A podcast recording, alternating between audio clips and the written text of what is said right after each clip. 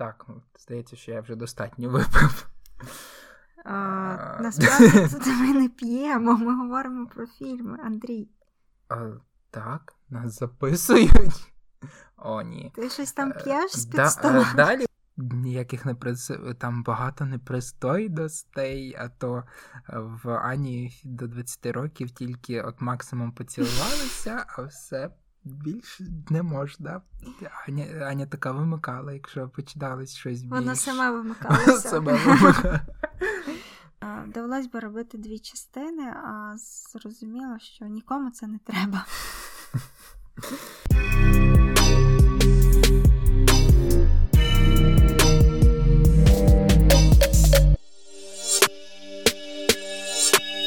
Привіт усім! З вами Кіно не кіно.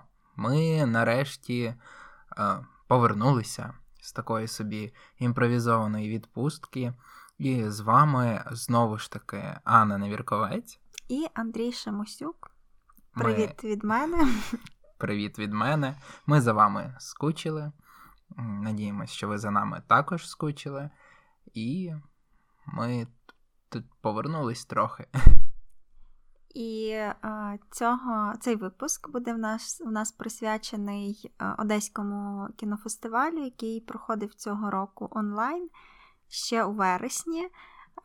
І от ми в листопаді вирішили нарешті розказати вам, які фільми ми встигли подивитися і які з них були варті уваги, а які можна було б навіть пропустити. Так, ми тільки до цього добрались, як завжди, вчасно і, як завжди, швидко.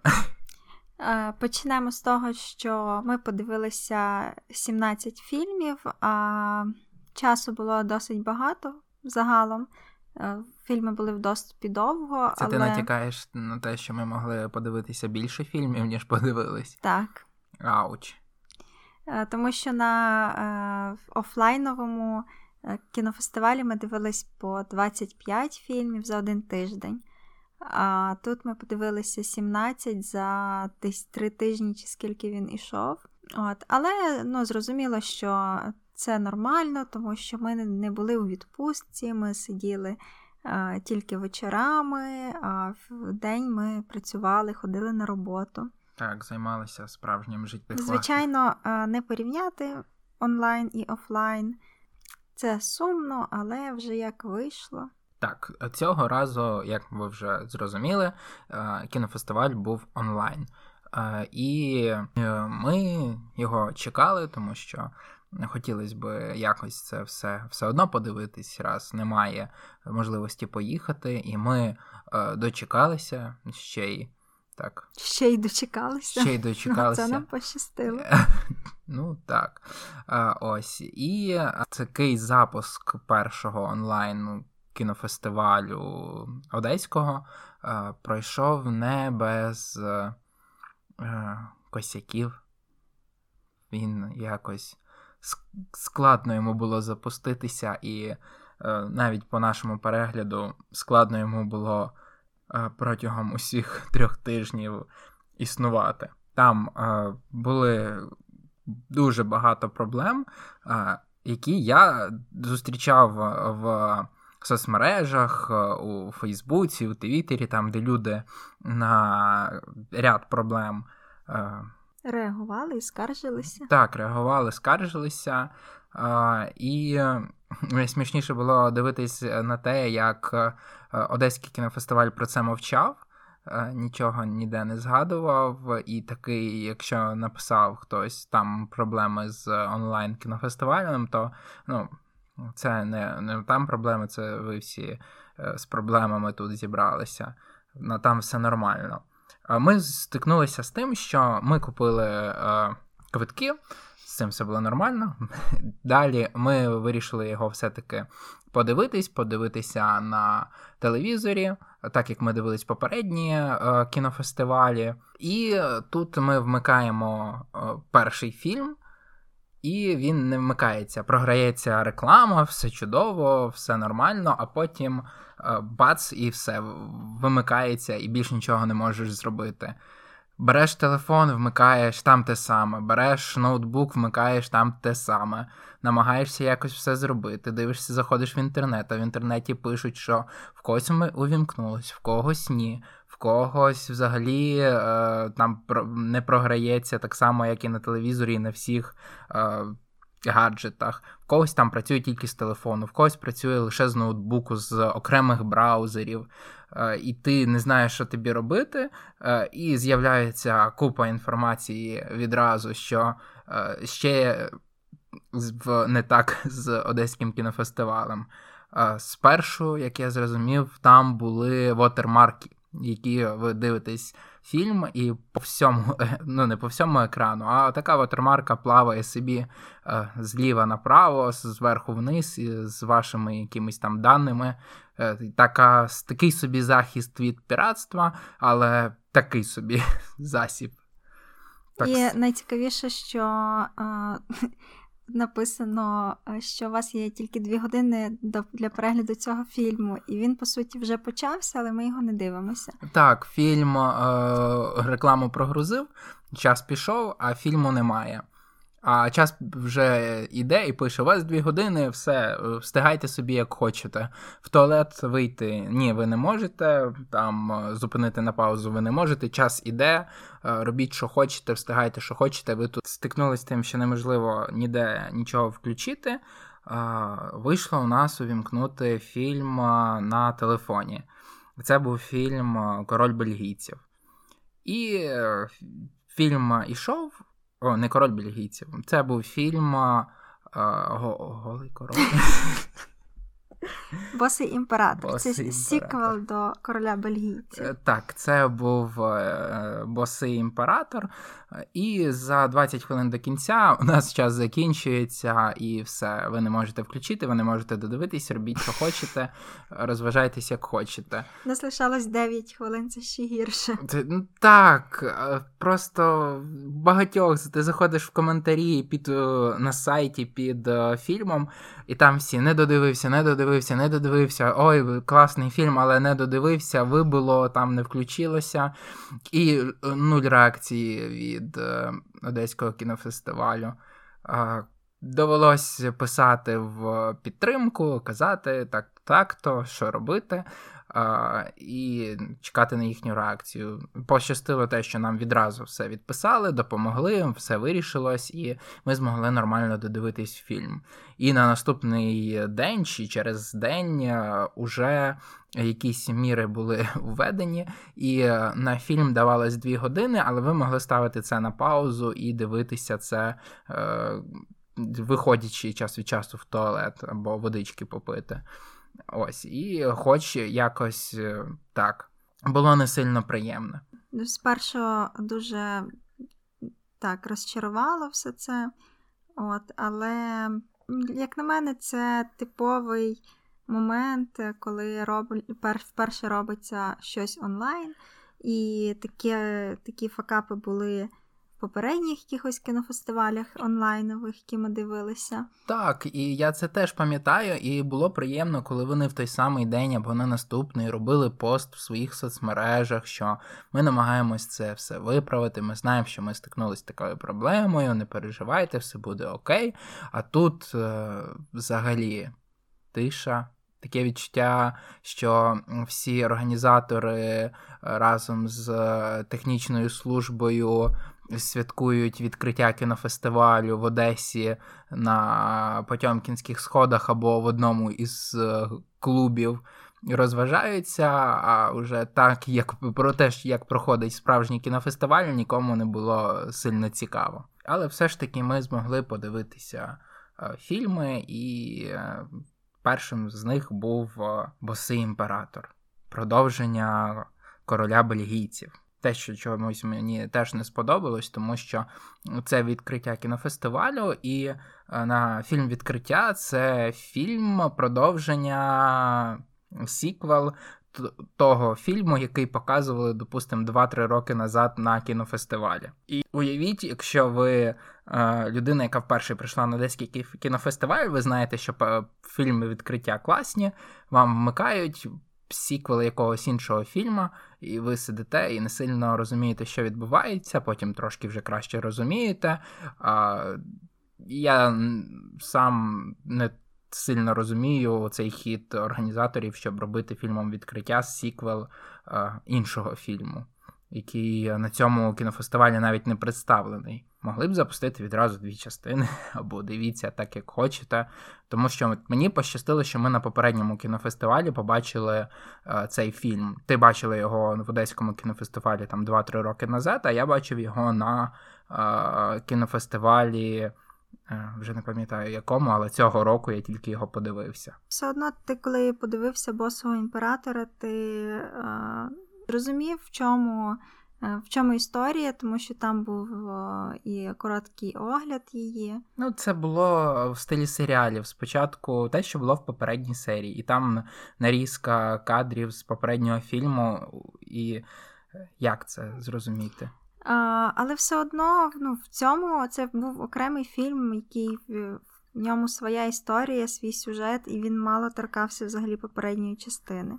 Тобто так, мені... з цим я згоден. Мені навпаки здалося, що це дуже хороша ідея була зробити відкриттям фільм від авторів вже раніше показаного фільму, який зайняв призове місце на минулому кінофестивалі. Це як такий привіт з минулого, і для тих, хто дивився, це приємний сюрприз, для тих, хто не дивився, це просто ще окремий фільм, який відкриває кінофестиваль. Але б хотілося б, як мінімум, щоб була можливість подивитись першу частину в рамках цього кінофестивалю. Мені здається, це було... Фестиваль європейського кіно, в принципі, ті ж самі організатори, що Одеського кінофестивалю. Можливо, це був такий невеличкий натяк, спойлер, там декілька місяців тому, хоча не знаю. Мені сподобалось, що він був відкриттям кінофестивалю цього року. То розкажи, про що цей фільм взагалі? Це фільм продовження «Короля бельгійців». Про «Короля бельгійців» ми вже говорили. Ми говорили вже про цей фільм, але хто такий король? Можна коротко розказати, і що там далі відбувалося в цьому фільмі. Друга частина не збирається цього робити. Але друга частина чому я маю? Розказує нам, що король бельгійців вимушений був поїхати в Туреччину за міжнародними справами, у зв'язку з міжнародними справами. Тим часом його країна, там розпочинається громадянська війна, майже, і його країна розвалюється, і він не може вибратися з Туреччини. І ось весь попередній фільм «Король бельгійців» – це про те, як він своєю делегацією добирається назад в Бельгію. Так, «Босий імператор» – це вже абсолютно інший по стилю фільм, тому що якщо перша частина – це така суміш мокюментарі з роуд-муві, то друга частина – це вже якийсь психологічний, не трилер, а такий фільм, який вже більш хилиться до якогось артхаусу. Там дивні персонажі, дивні ідеї, цікаві кадри і таке відчуття, що повністю інший підхід і... Те, що могло бути абсолютно іншим фільмом, але прив'язане до саме «Короля бельгійців». Так, мені теж цей фільм здався більш таким артхаусним. Він навіть там по-іншому зовсім показаний, в іншому стилі знятий. І цим він мені сподобався як окремий фільм. І єдине, що тут просто ті ж самі персонажі, які були в попередньому. Ось, але історія їх зовсім відрізняється і майже не натякає на якісь там попередні частини. В сюжеті цього фільму король уже потрапляє на острів, який ніби як реабілітація. Він його спочатку поранили, це на початку фільму буде, і у зв'язку з цим він потрапляє якраз на острів санаторій до доктора Крола, який у нас у своєму санаторії лікував дуже багато відомих політиків, і ось вони опиняються там, а це такий закритий санаторій, вони, в принципі, в ізоляції від зовнішнього світу, і не знають, що взагалі відбувається там загалом в країні, в усіх країнах, у світі, в Європі. З цього, якби, починається все в цьому фільмі. Їхні такі пригоди в закритому просторі. Більша частина фільму – це от якраз те, як просто розважаються, живуть на цьому острові головні герої фільму. І наступна частина, друга, це те, що наш король дізнається, що його назвали, він тепер підвищили, імператор усієї Європи, тому що розвал Бельгії взагалі змінив все життя у Європі. І тим часом сам цей король, не імператор, король ні про що не підозрює, тому що його люди, які з ним разом сюди потрапили, намагаються приховати від нього всю інформацію, і, ну, щоб зберегти його здоров'я, щоб він не хвилювався і вилікувався остаточно. Але попри це він все одно хоче повертатися в свою країну, але його не пускає вже, власне, цей доктор, так, який лікує їх всіх на тому острові. Фільм справді вартий того, щоб відкривати кінофестиваль, і він справді цікавий, але взагалі не схожий на те, що бачили в першій частині. Це може відлякати тим, що якщо ви чекаєте продовження саме того першого фільму, то це можна навіть не сприймати як таке. Воно підв'язане до тих подій лише персонажами та, по ідеї, все. Так як змінився ледь не жанр, стиль і підхід до цього фільму. Хоча всі такі комічні, комедійні моменти у фільмі досить такі подібні до попередньої частини, але вже з якимись метафоричними сенсами трохи. І, ну, наприклад... Це, певно, більш заслуга головного героя, який справді дуже крутий актор. Спробую знайти його ім'я. Його звати Пітер Ванден Бегін. Сам король бельгійців. Ми його навіть ще раз бачили на цьому кінофестивалі, але про це вже пізніше. Так, важко все одно запам'ятати його ім'я.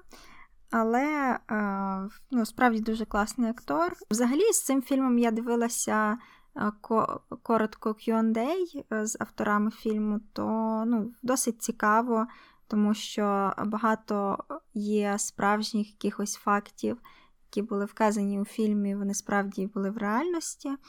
І, наприклад, в цьому санаторії всі лікарняні палати або кімнати, вони називалися іменами тих людей, які в них перебували. Там, наприклад, Брежнєв, там Фідель Кастро. Ось, і, відповідно, люди, які зараз в цих палатах лікуються, їх теж починають називати цими іменами, і наш король вже тепер Брежнєв, його так називали. Ось, і ще в цьому фільмі зіграла дочка Чарлі Чапліна. Це як із таких просто цікавих фактів. Навіть я про це не знав. Так, ось та жіночка старша з темним волоссям. Добре, це... Підмигуємо вам. Ви з майбутнього, які будете дивитись цей фільм, або ви з минулого, які ви вже дивились цей фільм. Фільм справді вартий до перегляду, особливо якщо вам сподобався перший, і особливо якщо вам сподобався саме Пітер Ванден Бегін, тому що він тут, як і в першій частині, дуже класний. Тому з фільмом «Відкриття», як на мене, нормально його вибрали. А як на мене, фільм хороший, а те, що він фільм «Відкриття», це дивне рішення. Тоді переходимо до наступного фільму. Фільм «Номери» режисерства Олега Сенцова і Ахтема Сейтаблаєва. Це більш така якась театральна постановка. Яка перетворилася у фільм. Усі ми, певно, знаємо, як знімався цей фільм. Те, що Олег Сенцов був бранцем Кремля в цей час, він був затриманий і намагався писати з ув'язнення цей фільм і знімати його, режисувати. І про це дуже багато говорили, згадували, про те, як він говорив з Ахтемом Сейтаблаєвим про створення, намагався його вмовити, і як це все-таки складно створювалось, і в результаті складається таке відчуття, що цей фільм не до кінця фільм Олега Сенцова, і цей фільм не до кінця Сейтаблаєва. Майже без режисера, але він існує, і це таке собі унікальне явище. Хоча важко визначити там в перегляді фільму, чи добре, чи погано співпрацювали між собою режисери, чи взагалі вони були присутні на знімальному майданчику. Але сам фільм, він є дуже незвичний в своєму стилі, тому що це враження, ніби ти сидиш в театрі і дивишся виставу. Це ніби просто знята вистава. Доступно для глядача, який дивиться це в телевізорі. Це антиутопія. Загалом сюжет і все, що там відбувається, це нема в цьому нічого такого нового або революційного чи незвичного. Це там стандартна антиутопія, яка могла би бути. Про класову нерівність, про віру, про сильну руку влади, про великого брата і про все таке, все, що може бути в антиутопії. І цей фільм, його представляли в Берліні на кінофестиваль, здається, там взагалі перше його показали. Критика, більшість, я так зрозуміла, відгуків це були скоріше негативні, ніж позитивні. Тому що теж всі говорили про те, що нічого нового, і він досить таки поверховий. Але мені особисто було цікаво дивитися, і я б скоріше сказала, що сподобався фільм, ніж не сподобався. Ось, але справді, коли ти дивишся, ти просто, напевно, ще раз нагадуєш собі про ці всі речі, які там відбуваються. Тобто, все, що ти сказав на початку, про нерівність, про владу, релігію і так далі. І теж намагались зробити якісь несподівані повороти, але вони були досить таки передбачувані. Або, наприклад, якби не було тих поворотів, то нічого б не змінилося в фільмі.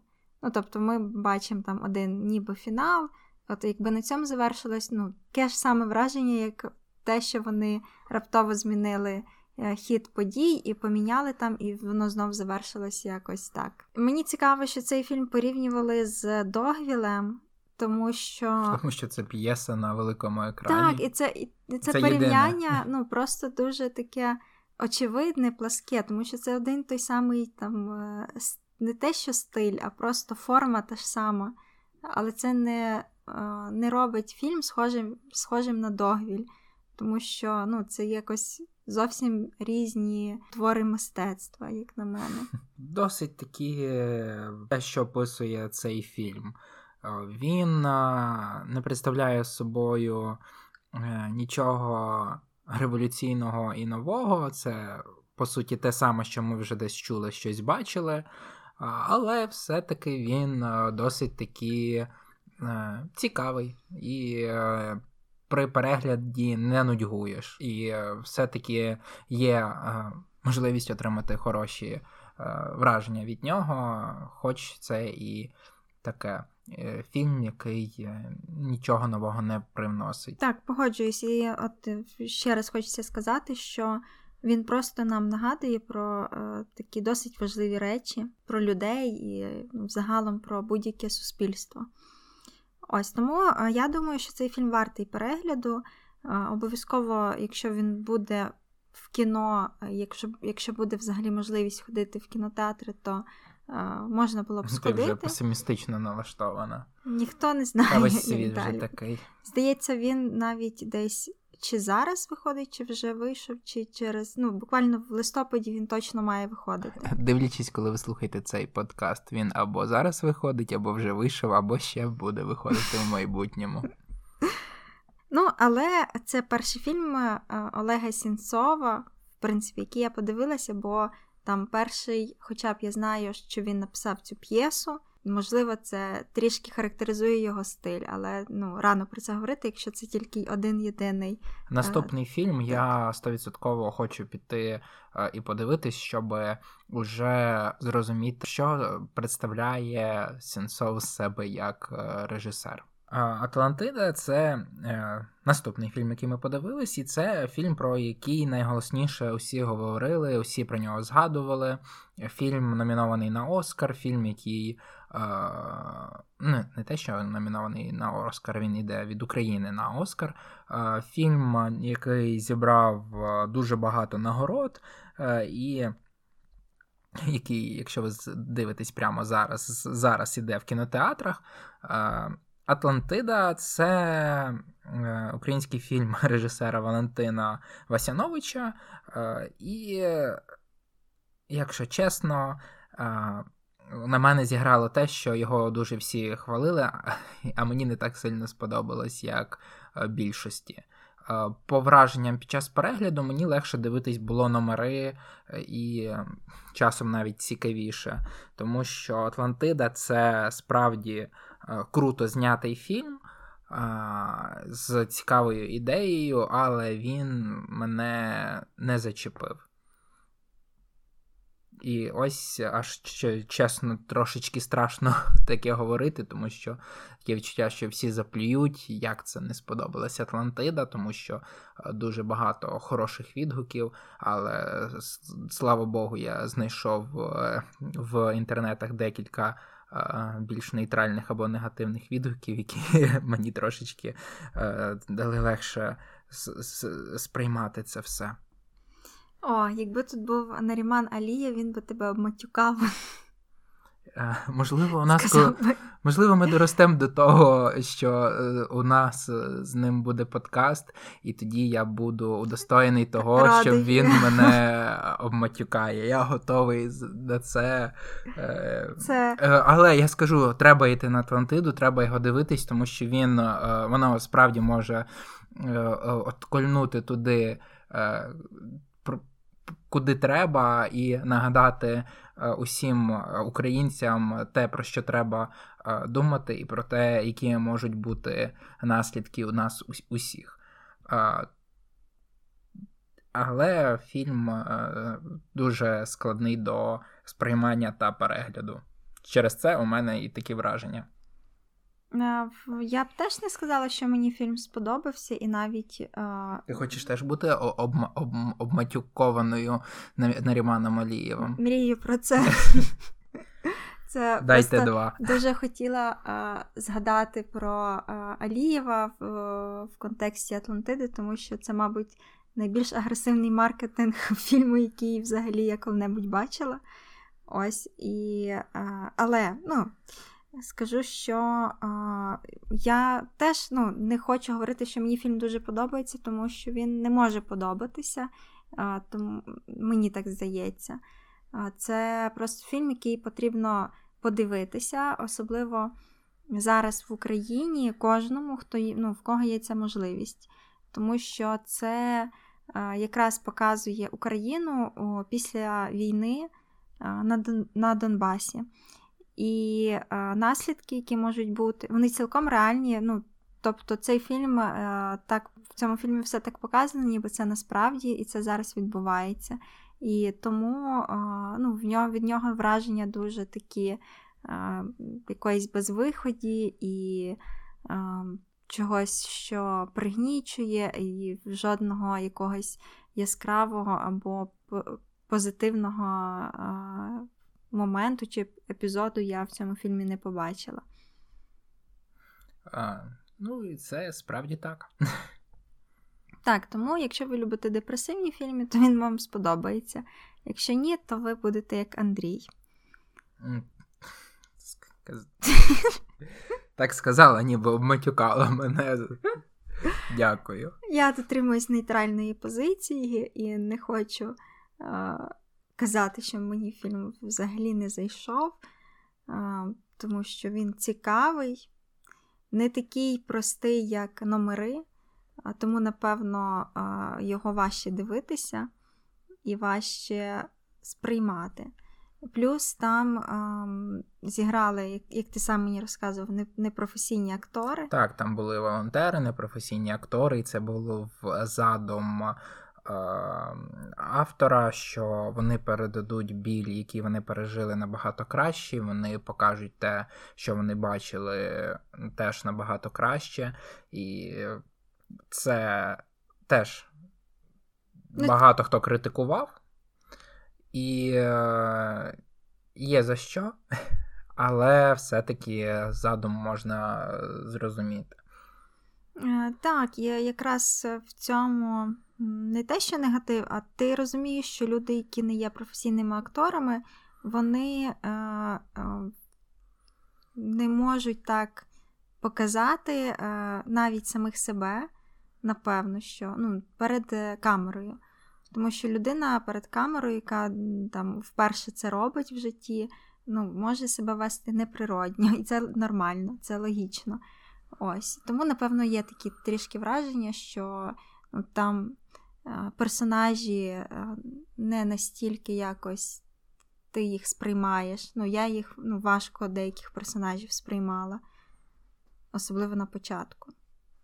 Так, в Україні не так багато справді хороших акторів кіно, про яких ти можеш сказати, ого, це справді хороші актори. І таке враження, що у нас більшість акторів це не те, що фанати, а не професіонали. І це нам немає з чим порівнювати. Виходить, те, що ми бачимо, ми все одно сприймаємо як не те, що це інший підхід до кіно, тому що тут не професійні актори, а такі справжні волонтери. Ми це сприймаємо все одно як погану акторську гру. Хоча, як ти сказав, що в Україні мало хороших акторів, і я б сказала, що в «Атлантиді» ці люди зіграли краще, ніж деякі актори в інших українських фільмах. Я просто хотів навести приклад те, що нам немає з чим порівнювати, і хотілося б, щоб у нас просто було більше хороших акторів.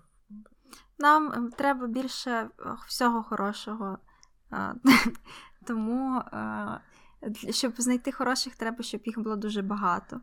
А таке враження, що їх і небагато, або ми про них мало знаємо. Словом, це велика тема для розмови. Так. Нам треба дуже багато всього і всіх хорошого. Так, і ми ще замало випили, щоб починати цю дискусію. Так, здається, що я вже достатньо випив. Насправді, тут ми не п'ємо, ми говоримо про фільми, Андрій. Так, нас записують.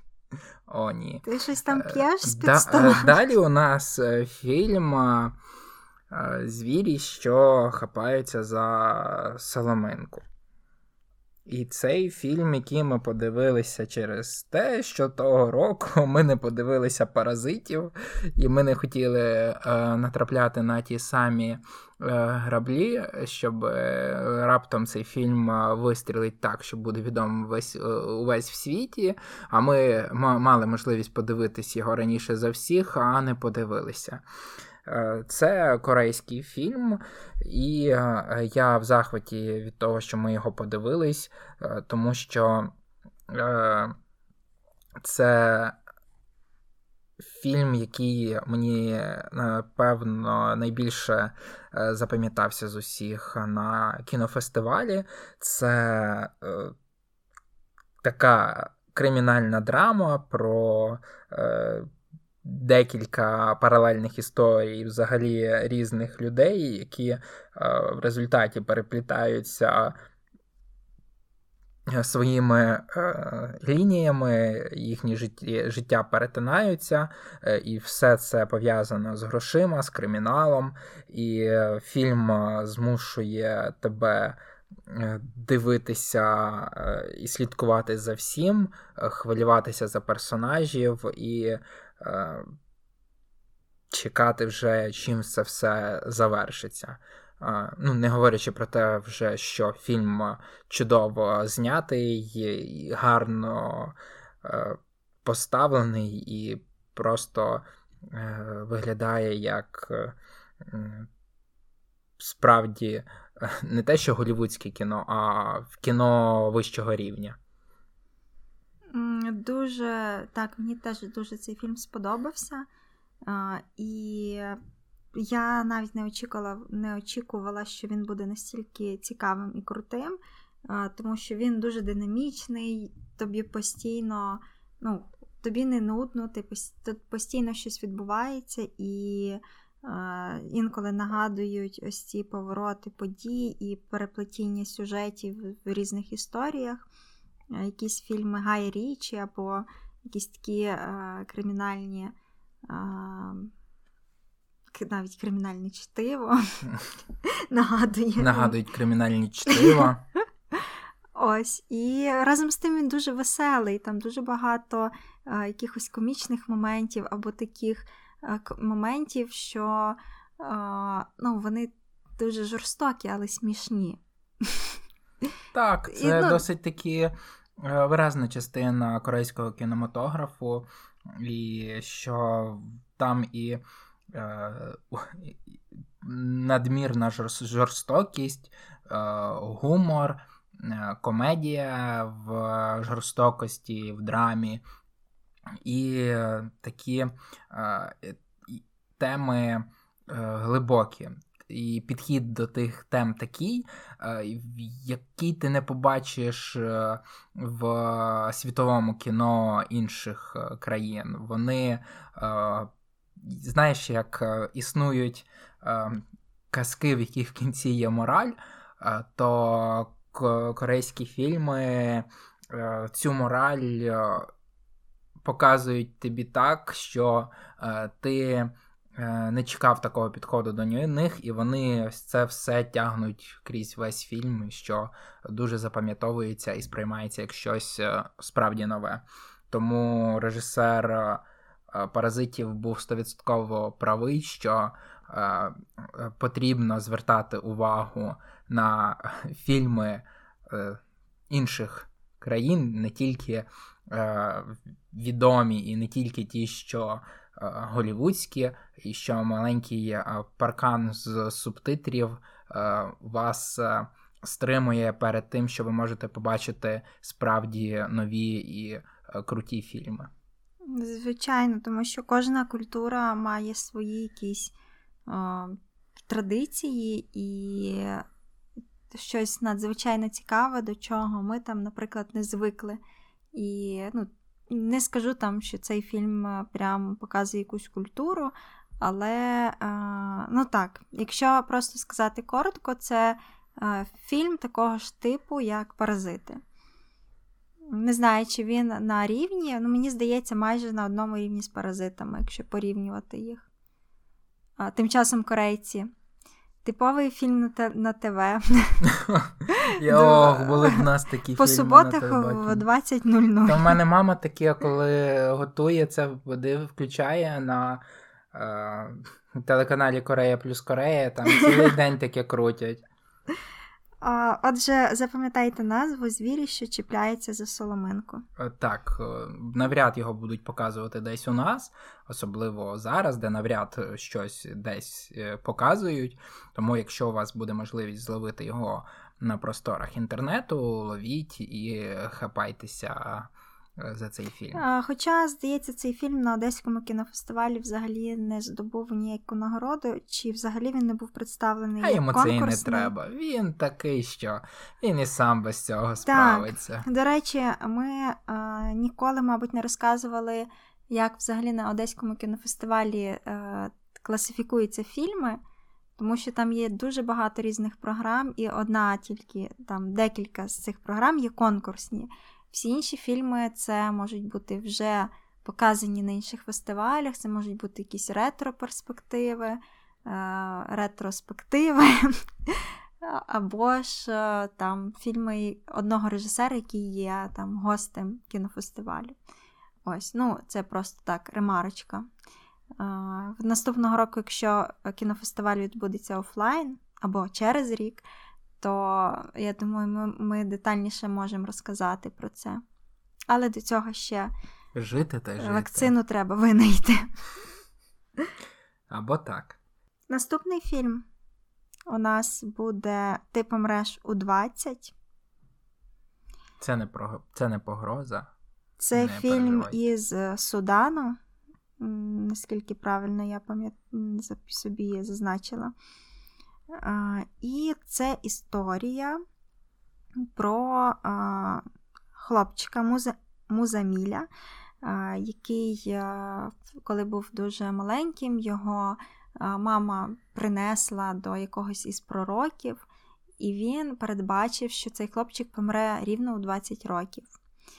І, тобто, батьки дізналися цю інформацію, і батько, він не зміг витримати цих даних про свою дитину, що він просто пішов з сім'ї, він пішов подорожувати, там, не знаю, мандрувати. Він пішов працювати в інших містах, так, і працювати гроші. А мати тим часом все з самого дитинства жила так, от, готуючись до смерті своєї дитини, коли їй виповниться 20 років. Вона в чорному ходить, вона там не дозволяє йому гратися з іншими дітьми, тому що ну, все і так передбачено, він все одно помре. Щоб діти не звикали до нього. Це насправді така драма. Ну, там дуже мало якихось таких веселих моментів, але фільм дуже хороший. І він якраз вчить нас тому, важко сформулювати, чого він нас вчить, але що, ну, по-перше, не можна вірити або сприймати чиїсь пророцтва як істинну правду. Це, ну, це такий висновок для європейців. Так, бо мені здалося, що, можливо, сенс і не в цьому, тому що ти досить таки правильно сказала, що в кінці тобі важко визначити, чому фільм тебе вчить. Хоч перша ідея якраз приходить в голову, це те, що не треба жити так, ніби ти вже помираєш, там в тебе ціле життя і хто знає, що буде далі. Але все ж таки фільм – це більше про останній цей рік, 19-й, 20-й, цього хлопця, там, де він мучиться перед тим, що має померти. Тобто, чи це буде, чи ні, ніхто не знає, але всі це вірять. Так, це дуже, взагалі, цікава історія з точки зору, там, якби це розбирав якийсь психолог, тому що це просто в дитині забрали в неї життя раніше, ніж це могло статися. Тобто дитина не росла нормальним дитинством, в неї не було нормального дитинства, в неї через цю інформацію там, батька не було все життя. І ну, взагалі людина не відчувала якихось задоволень від життя, якихось радостей, тому що їй це не дозволяли. Просто через те, що вона мала померти 20 років. Ну, це так само, можливо, говорить про культуру, тому що якби це відбулося в якійсь іншій країні, взагалі з іншими там релігійними якимись, з іншими релігійними канонами, можливо, це було б зовсім по-іншому. Це як фільми про людей, в яких виявили рак, і спочатку це стадія неприйняття, потім проходиш всі стадії, потім ти вже нарешті приймаєш це, і в останній там день розумієш, що я завтра вже помру, ну, треба вже щось зробити для себе в цьому житті.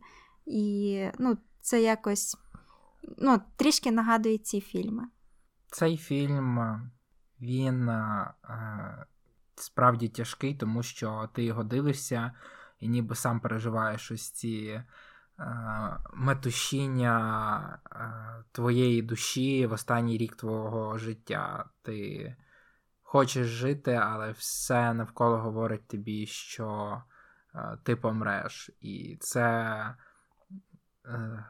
ламає, і це часом навіть не те, що неприємно дивитися, а це важко. І ти просто не можеш передати ці всі відчуття і все це відчути. Цей фільм точно отримав якусь із нагород на Одеському кінофестивалі цього року. Але не скажу точніше, яку саме. Здається, актор. Можливо, акторка? Ні, актор. Музика? І єдине, що от в цьому фільмі справді якось не знаю, що додати, бо будуть спойлери. Ну, в цей фільм мені сподобався. Він теж один із тих, що нелегко його дивитися, але він от залишається якимось таким важливим моментом, і він справді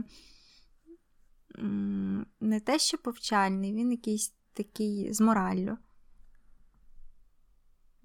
Так, він справді залишається з тобою надовго і змушує тебе думати, що тебе хотіли навчити або що тобі хотіли розповісти. Мені здається навіть, що цей фільм дуже важливий для глядачів саме Судану, ну, з тих країн.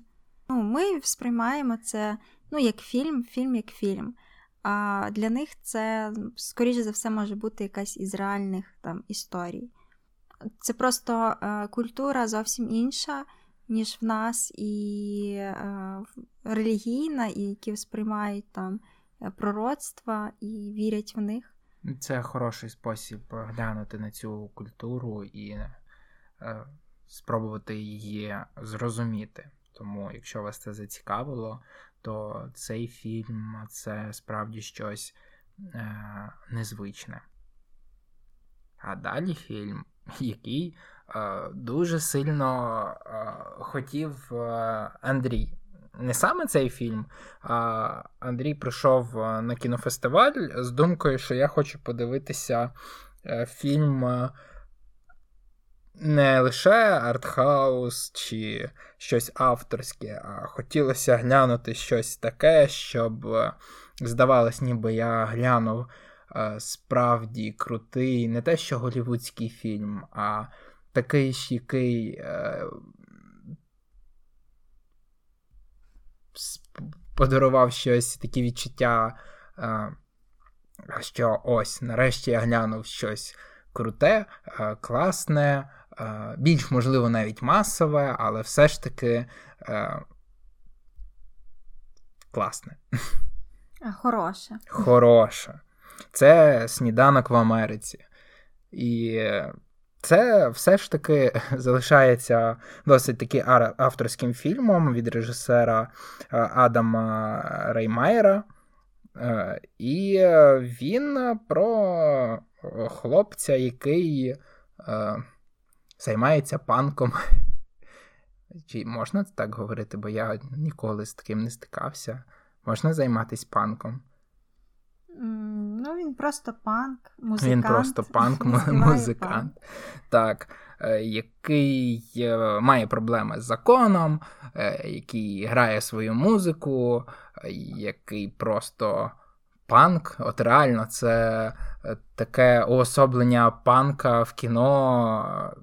Я не знаю навіть, що можна таке згадати, щоб так описувало панк. Це якась непокора суспільству, це музика, це любов, кохання, наркотики і все, що вам може прийти в голову якісь асоціації, це воно і є. І це історія про хлопця і дівчину, цього панка і дівчину, яка не досить такі цікава, навіть трохи дивна. Всі вважають, що в неї якісь проблеми там, з здоров'ям, які, через що вона така дивна. І це не зупиняє того панка від того, щоб закохатися в неї. Це не зупиняє її від того, щоб закохатися в нього і показати свою натуру панка. І це і смішно, і весело, і просто розриваючи на всі частини твій мозок і твоє серденько. Мені так само сильно сподобалося, як Андрію. Фільм справді дуже такий веселий, і це скоріше панк сучасний, ніж там ті панки, які були в Британії в якихось там 70-х роках. Ось, але натура відповідна. Взагалі, це якийсь його, цей фільм характеризували в якомусь із описів як роуд-муві, хоча там не сильно багато роуда. Так, там просто такі собі поступові пригоди двох героїв, тому що все там починається з того, що цей панк втікає від переслідувачів, в нього там проблеми з законом, і він так випадково знайомиться з цією дівчиною, яка взагалі здається на перший погляд, що в неї є не те, що проблеми зі здоров'ям, а в неї проблеми з розвитком. Хоча далі якось ці проблеми поступово розвіюються. Але якраз історія про те, як двоє людей, які абсолютно між собою не схожі, можуть один одного змінювати і створювати такий цікавий союз. Дуже гарна музика, дуже яскраві епізоди і взагалі фільм не зупиняється, він постійно там щось відбувається і хочеться вболівати за головних героїв і щоб в них все було добре.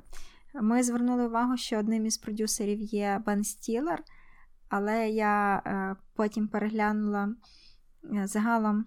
Це не той Бен Стілер, про який ми думаємо? Ні, це той, але там 27 продюсерів, і один з них це Бен Стілер. Тільки його вказали в титрах. Так. До речі, там ще й на сайті кінофестивалю, там він прям винесений. І я такий, ого, нічого собі, я його весь фільм чекаю, він в кінці в титрах Бен Стілер, продюсер. Це було для мене цікаво побачити це. І ще тут в цьому фільмі, кому важливо, грає один актор. Кайл Галнер. Так, його можна було побачити в якихось навіть більш-менш відомих фільмах. Так само, як і акторку Емілі Скекс, я дивився, вона теж багато де грала, і вони тут просто неймовірні. Я, якщо не помиляюсь, цей фільм отримав приз. Гран-прі. Це гран-прі кінофестивалю. І у мене таке відчуття, що це є таке визначення, як Instant Classic, відразу класика. Тобто хочеться його передивлятися. Таке відчуття, що він має бути таким фільмом, які хлопці та дівчата-підлітки в обов'язковому порядку дивляться, і хочеться, щоб він став фільмом, як ті, що потрапляють в списки 20 фільмів, які обов'язково потрібно подивитися до 20 років. Так, порівняно з тим, які, наприклад, в мене були до 20 років, могли би потрапити в цей список, то цей фільм є дуже відвертим. Там не те, що прям щось таке дуже відверте, але, порівняно там з моїми 20 роками, то він такий відкритий досить. І це дуже добре, тому що він не показує чогось там незаконно, показує, але Там він багато показує чого незаконного. Там людям вікна розбивають, спалюють будинки майже, і все. Але в цьому фільмі показано, які можуть бути через це наслідки. І це теж важливо. Добре. Аня хотіла сказати, що там... ніяких там багато непристойностей, а то в Ані до 20 років тільки от максимум поцілувалися, а все більше не можна. Аня така вимикала, якщо починалось щось більше. Вона сама вимикалася. Так, фільм справді чудовий, і ось це те, що от я чекав, чомусь я хотів такого фільму на кінофестивалі, і це якраз той фільм, який подарував мені такі відчуття, і я просто в захваті.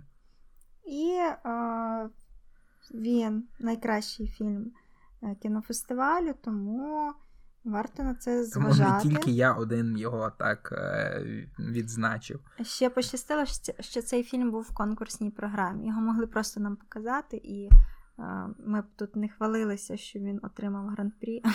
Так. А от фільм називається «Вечеря в Америці» чи «Сніданок в Америці»? «Вечеря». Я сказав «Сніданок» раніше. Я чомусь все думаю, що він про сніданки, а насправді це була вечеря. Не плутати. Тому, вибачте, якщо я помилився, «Вечеря в Америці» варта перегляду, шукайте, дивіться. Про цей фільм найбільше писали блогери, тому що цього року кінофестиваль співпрацював з різними блогерами, і про нього багато хто говорив, тобто скоріш за все, він вам сподобається. Це не те, що якийсь такий авторський дуже. У мене досі відчуття, що те, що відбувається на кінофестивалі, і те, яким кінофестиваль намагається себе поставити, абсолютно діаметрально протилежне.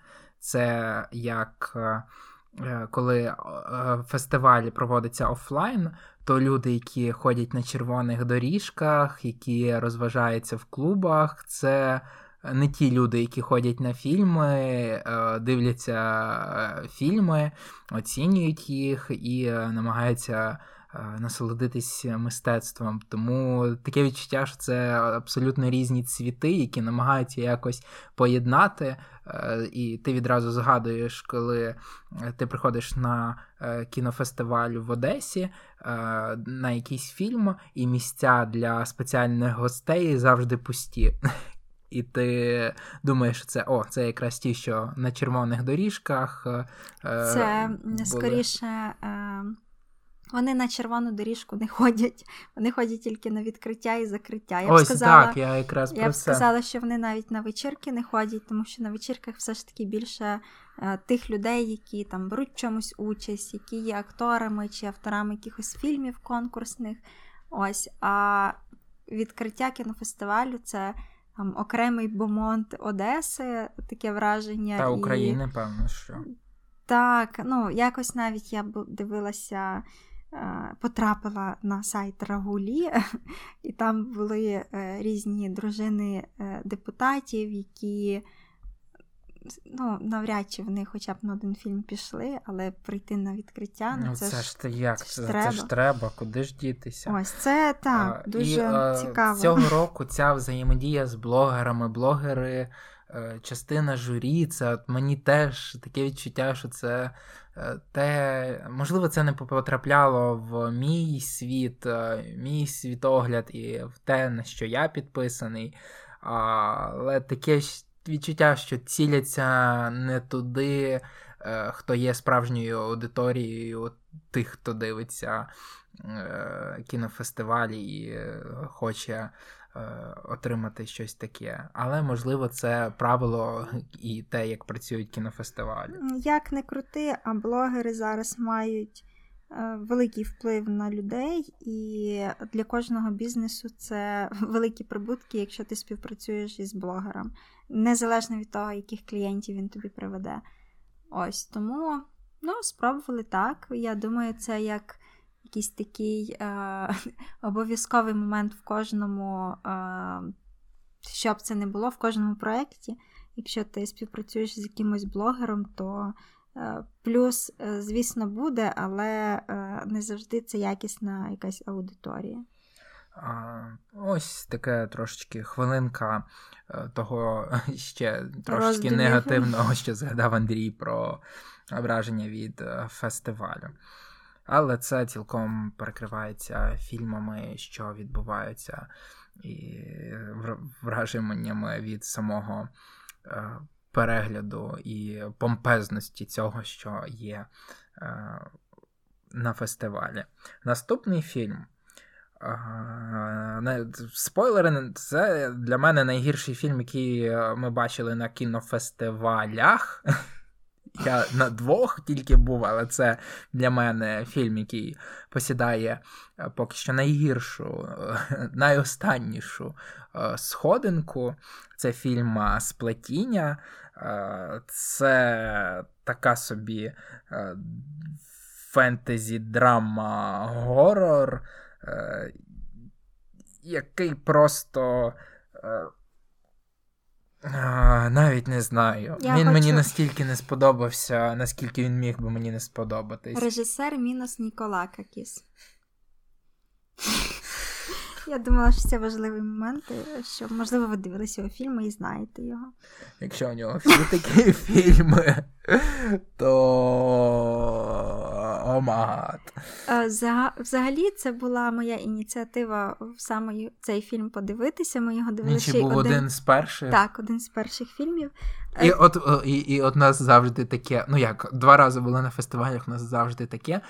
Один з перших фільмів, це ми потрапляємо на те, що нам відбиває взагалі бажання дивитися фільми на найближчі місяці, але треба, тому що ми за білети заплатили, і нам вже треба подивитися якомога більше фільмів. Ну, на першому моєму фестивалі це був фільм «Рукавичка», який... «Золота рукавичка». «Золота рукавичка», який був цікавим, але просто жахливим для сприйняття, тому що він був максимально неприємним. А цього разу це було «Сплетіння», який був максимально дурнуватим, я б сказав. Я, перш за все, хочу сказати, хочу захистити досі цей фільм? Почекай, я хочу сказати, що в мене ніщо не відбиває бажання дивитись фільм. Так, продовжуй. Окей, добре. Окей. Так, але це просто такі враження, коли приходиш на фестиваль і такий бац, перший фільм, і ти думаєш, о, це то ми попали. Якщо тут все таке буде, то буде дуже весело. Засинати я буду довго, плачучи в подушку.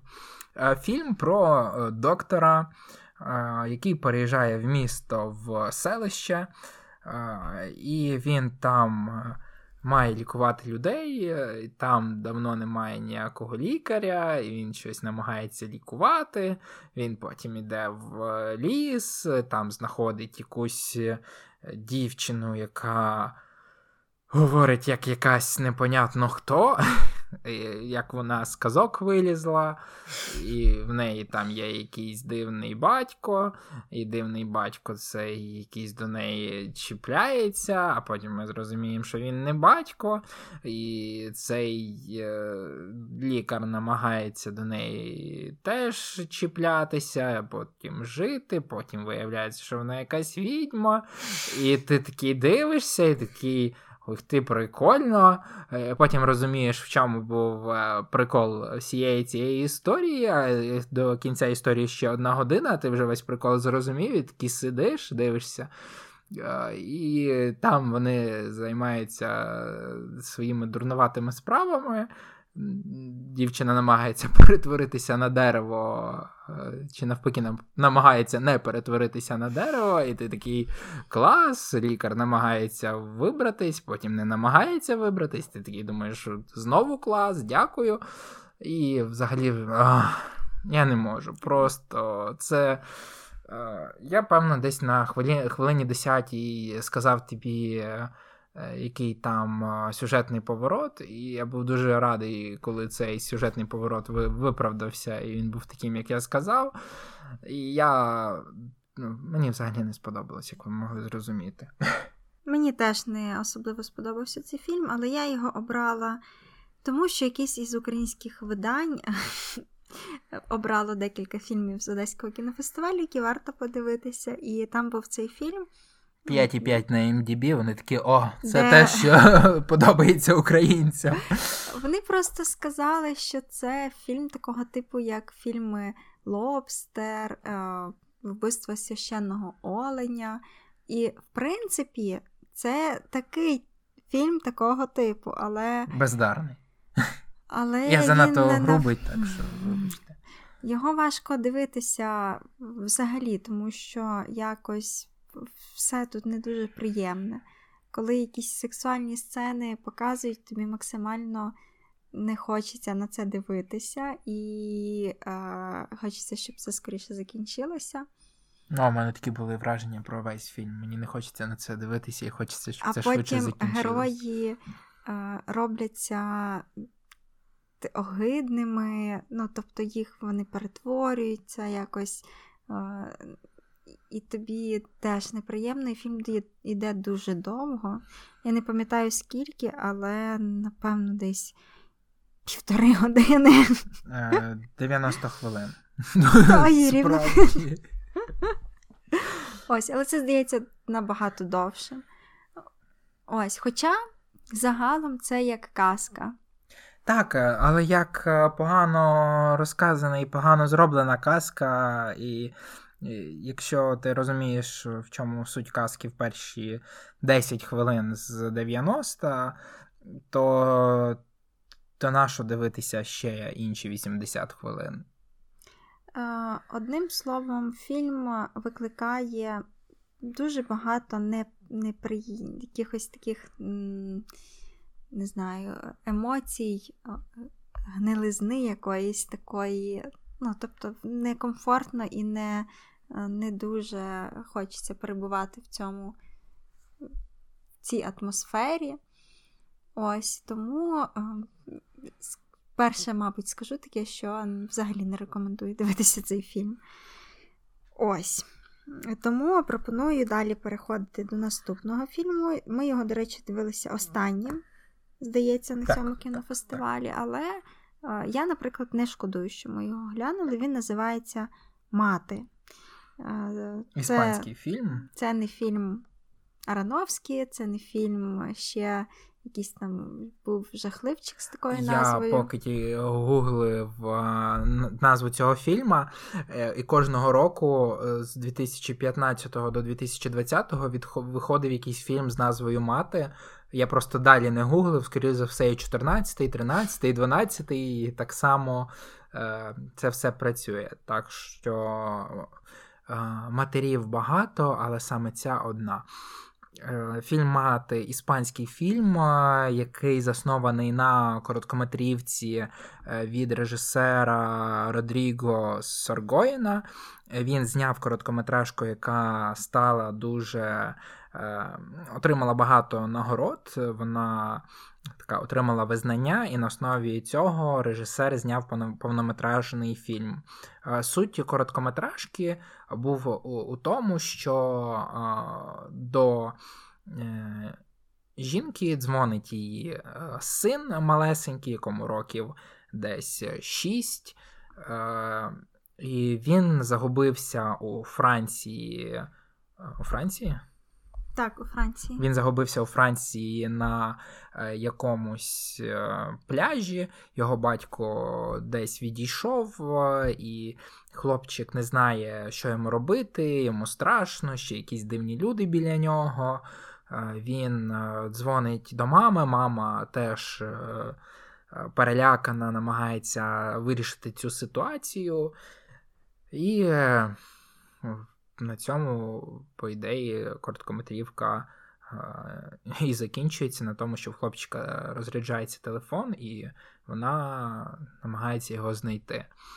Сюжет фільму ж починається з того ж самого і продовжується в те, що жінка перепоїхала у цей пляж у Франції і спершу намагалась це знайти. Це дитя знайти. Це недорозуміння знайти. Знайти дитину, але їй це не вдалося, і вона залишилась жити на тому пляжі,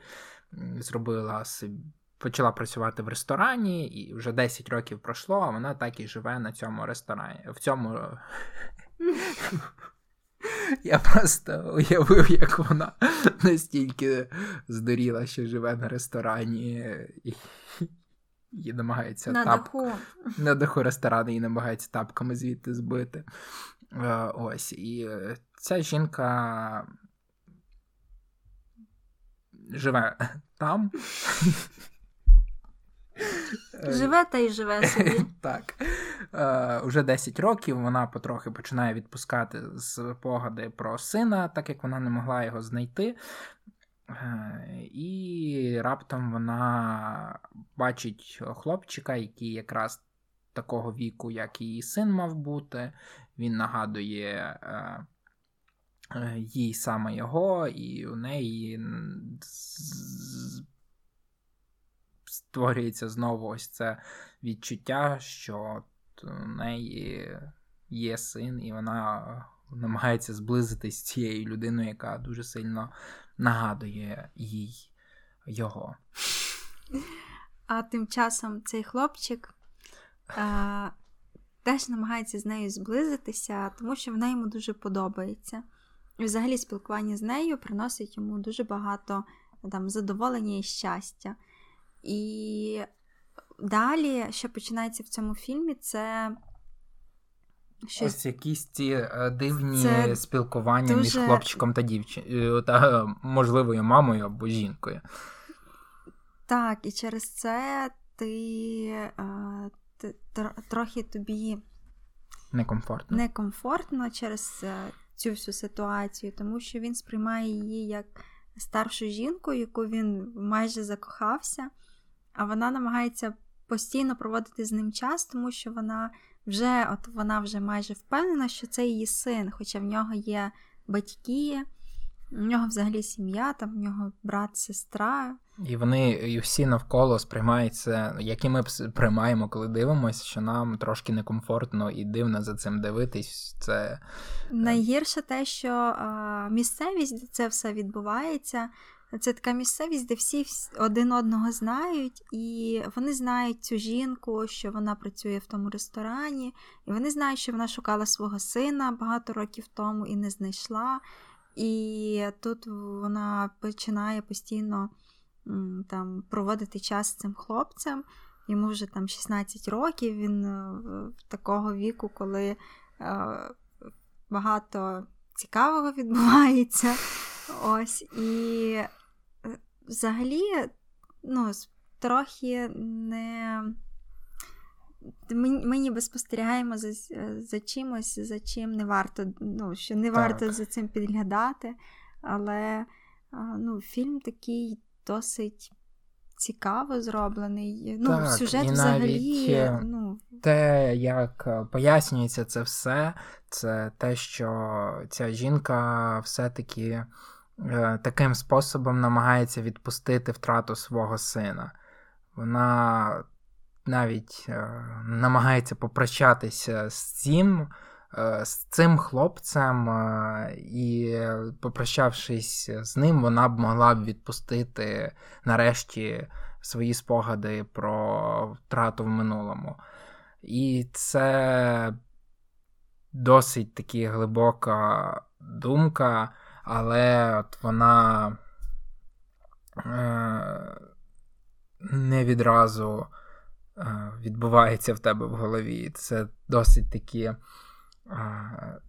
цікавий фільм, який навіть нагадує якісь, навіть не знаю, як це описати, твори в літературі, як ніби щось таке могли написати відомі автори про таку взаємодію хлопчика та жінки. Цікаво, що протягом фільму ти сам сумніваєшся і інколи віриш їй і думаєш, що це справді її син. І просто в голові вибудовуються такі сюжети, ніби там зараз виявиться от такий факт, що там його колись десь там справжні ось ці батьки його десь знайшли, що це він, ну, нерідний син, або там, що, ну, просто з'являються ідеї, як в колишніх серіалах, які йшли по мільйон серій, що там всиновлені діти, якісь підкинуті діти. Ось. Але все ж таки фільм не такий простий, він тримає тебе в іншому напруженні і створює абсолютно таку незвичну ситуацію, тому що якби відразу б сказали, так, це твій син, і вона б намагається якось його повернути, а в нього вже інша сім'я, то це ти вже знову от серіали на кухні, які постійно крутять. А те, що бачимо ми, це вже інше бачення ситуації, і це те більш психологічно і більш інтимне та глибокі. Це те, про що рідко говорять, і те показано воно справді досить таки незвично. І дуже цікаво, ну не те, що цікаво, а ну, в принципі природно, що цей фільм, що в цьому фільмі не відкривається відповідь. Тобто це відкрите питання, де все-таки дівся той хлопчик. І ну, це залишає якесь таке відчуття безвиході. І ти навіть як глядач, спостерігаючи за цим, починаєш розуміти цю маму, яка за 10 років так і не знайшла свою дитину. І ну, там, як могло бути в якомусь іншому фільмі, нам хоча б показали натяк, що з ним, чи він живий. Ось, а тут, ну, взагалі нічого. І там навіть є сцена, де вона зустрічається з батьком, який є тією людиною, яка загубила цю дитину. І це теж дуже важка сцена. Ну, просто якось аж важко про це говорити. І, ну, фільм надзвичайно драматичний, і його дуже цікаво дивитися. Він задає безліч запитань, на які ти не можеш знайти ніяких відповідей. Тому я, звичайно, не впевнена, що цей фільм взагалі десь можна буде подивитися, але якщо можна буде, то я б, напевно, була б не проти його глянути ще раз, тому що він дуже цікавий. Наступний фільм – це польський фільм, біографія про польського музиканта Міятика Коша. Можливо, вимовляю, як завжди, неправильно. Ікар, легенда про Міятика Коша. Правильно назвав назву фільму. Дякую. Я отримав 5. Так, це теж дуже цікавий фільм. Який все-таки досить типовий, тому що це за реальними подіями біографія музиканта. Але те, що робить його особливим, це все-таки така нетипова історія. Не те, що нетипова.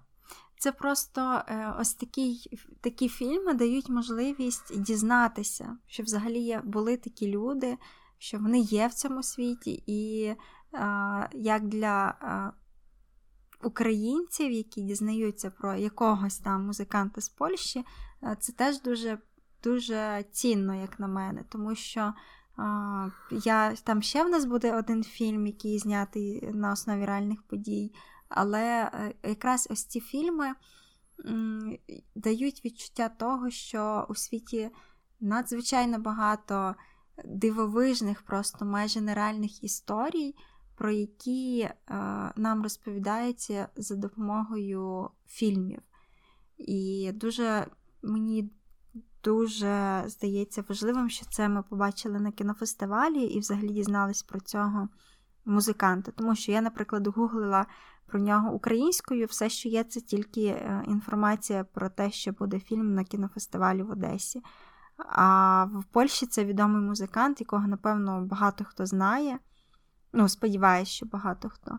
Ось. І в чому унікальність цієї людини? Це те, що він не бачив, але дуже гарно грав на фортепіано і створював музику. Ну і як у усіх талановитих людей, у нього багато проблем у особистому житті, крім того, що в нього є вади зору, а ще й те, що в нього все складно з особистим життям, з творчістю, з підходом інших людей до музики, тому що він талант, геній, і як показують фільми такого роду, що з такими людьми важко, і таким людям важко жити. І, по суті, це от і є така історія цього фільму. Трагічна історія талановитого музиканта, який частково не міг справитися з своїм талантом і з своїм успіхом. Я думаю, мабуть, про цей фільм особливо нічого і не додамо, тому що все інше це потрібно або прочитати його біографію, або подивитися цей фільм. І фільм якраз показує всю цю біографію, і він цікавий, він дуже гарно знятий, цей фільм. І, хоча там в польському кінематографі ми не сильно сильні, нема з чим порівняти, але взагалі фільм на рівні хорошого такого байопіку. І потім, коли ти вже... Він не те, що на рівні, він є хорошим байопіком, який можна ставити в приклад. Так. І просто після нього хочеться більше дізнаватися про цю людину, хочеться слухати його твори. І, здається, от такі фільми можна показувати на якихось джазових кінофестивалях,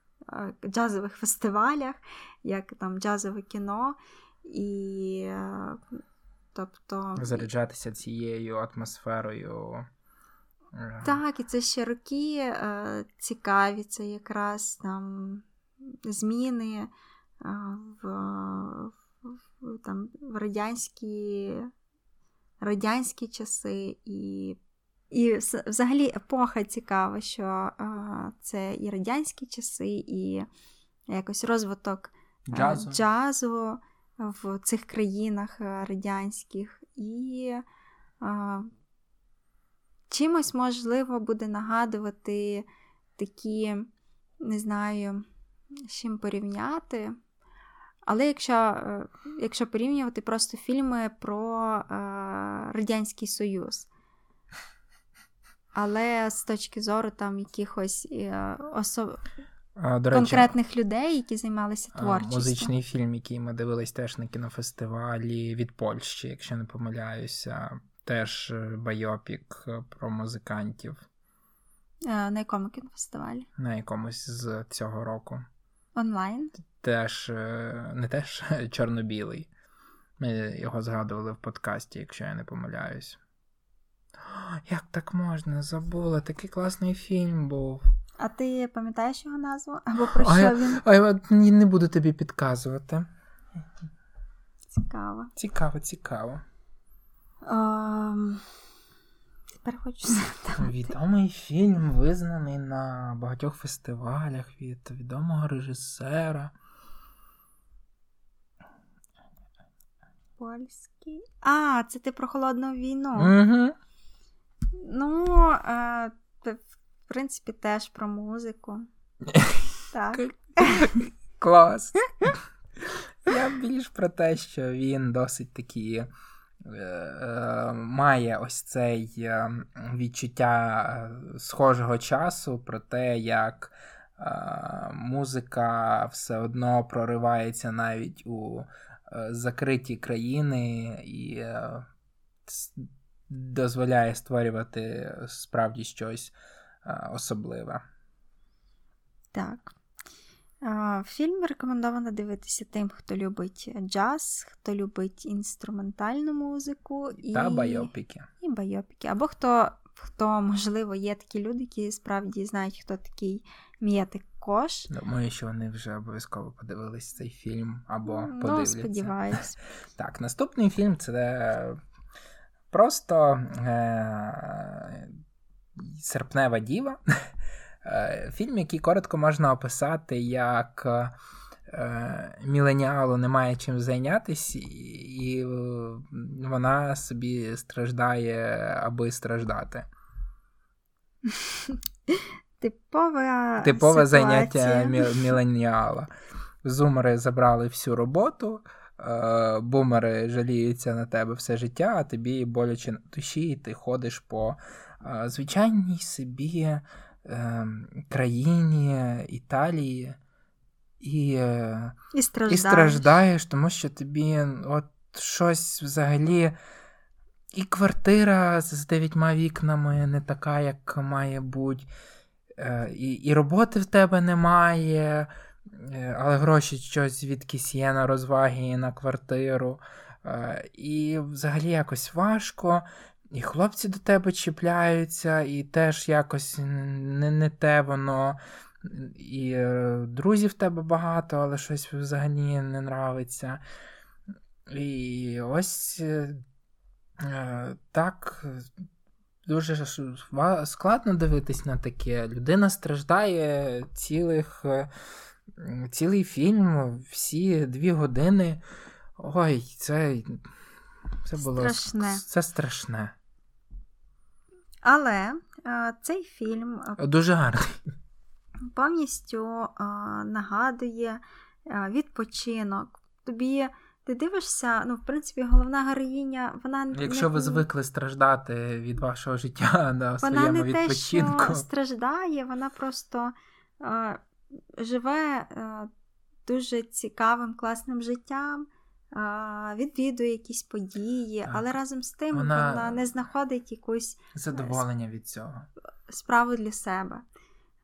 І це може звучати якось так трохи легковажно, або не те, що несерйозно, а якось не дуже, ніби ти жалієшся на те, чого взагалі немає, на якусь неіснуючу проблему. Але... Вона тебе турбує. Але коли ти дивишся цей фільм, ти в чомусь розумієш головну героїню. Ти, по-перше, це приємно дивитися цей фільм, бо тут відчуття відпустки. Уявіть, що ви живете десь, або поїхали, наприклад, у вас відпустка, і ви... в Італії, і кожного дня у вас якісь нові знайомства, ви відвідуєте якісь концерти, ходите в бари, і це таке бездумне життя, але це класно, коли в тебе відпустка, але коли ти розумієш, що це все твоє життя, то в цьому немає сенсу. І якось так, мабуть, ці відчуття і, поєднується у головній героїні, і від цього є ось це враження незадоволеності і якоїсь депресії. Мені здається, цей фільм, він може зайти лише конкретним людям під конкретний настрій. Якщо ви, наприклад, людина приблизно такого самого віку, як головна героїня, яка теж незадоволена чи незадоволений своїм життям і не може знайти для себе місце, це якраз те, що вам потрібно, тому що ви побачите в головній героїні відображення себе, і це з вами буде перекликатись. Але зі мною це абсолютно не перекликалось, мені здавалось це тим, що просто дівчина собі розважається, має справи, які потрібно робити, але давай це все робити з сумним обличчям і робити такий, не знаю, вигляд, що ти страждаєш, а просто я не зрозумів, чому. Мені фільм не показав саме, чому вона незадоволена життям. Таке відчуття, що вона, якщо ти говориш, що цей фільм про відпустку, то таке відчуття, що вона незадоволена своєю відпусткою. Коли ти приїхав, а тобі нічого не подобається. І зі мною це не перекликнулося, не перегукнулося. І взагалі я не сильно подобався. Це тому, що ти дуже молодий. А це якраз, напевно, проблема, про яку я нещодавно читала в книжці, яка називається «Визначні роки від 20 до 30». Та, що яка тобі не сподобалась, так? Так, але там говориться про проблему якраз міленіалів, які, доживаючи до 30 років, розуміють, що вони нічого не досягли в житті і не мають, ну, там, ні власної справи, ні сім'ї, нічого, що могло би їх там визначати як особистість.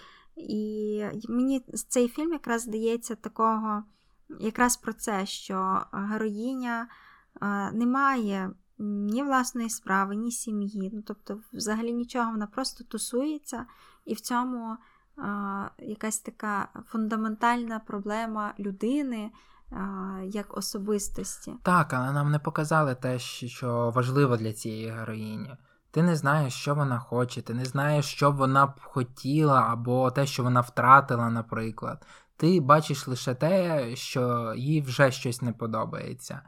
І те, що ти описала, це може бути таким рушійним чинником для головної героїні, якщо б ми знали, що це для неї важливо. Але ось ці пункти, які ти перелічила, вони можуть бути для якоїсь людини взагалі не те, що другорядними, а взагалі навіть неважливими.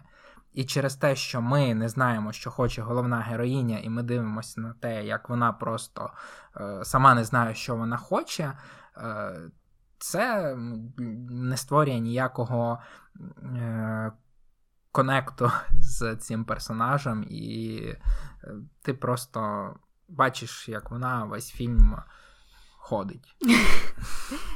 Але, попри це, фільм дає нам відповідь в кінці, у фіналі. І я нічого не зрозумів, мені сильно це сенсу ніякого не додало. Андрій не зрозумів, але я зрозуміла, я не буду розказувати, і це буде спойлер, але ну, там, фільм в кінці дає нам це розуміння. Але не всі розуміють. Я не зрозумів, мені потім розповісиш. Так, справді, фільм завершується так, ніби він такий набагато глибший, ніж він був весь цей фільм. Ну, ти зараз вже просто критикуєш. Ну, так, тому що мені не сильно сподобалось.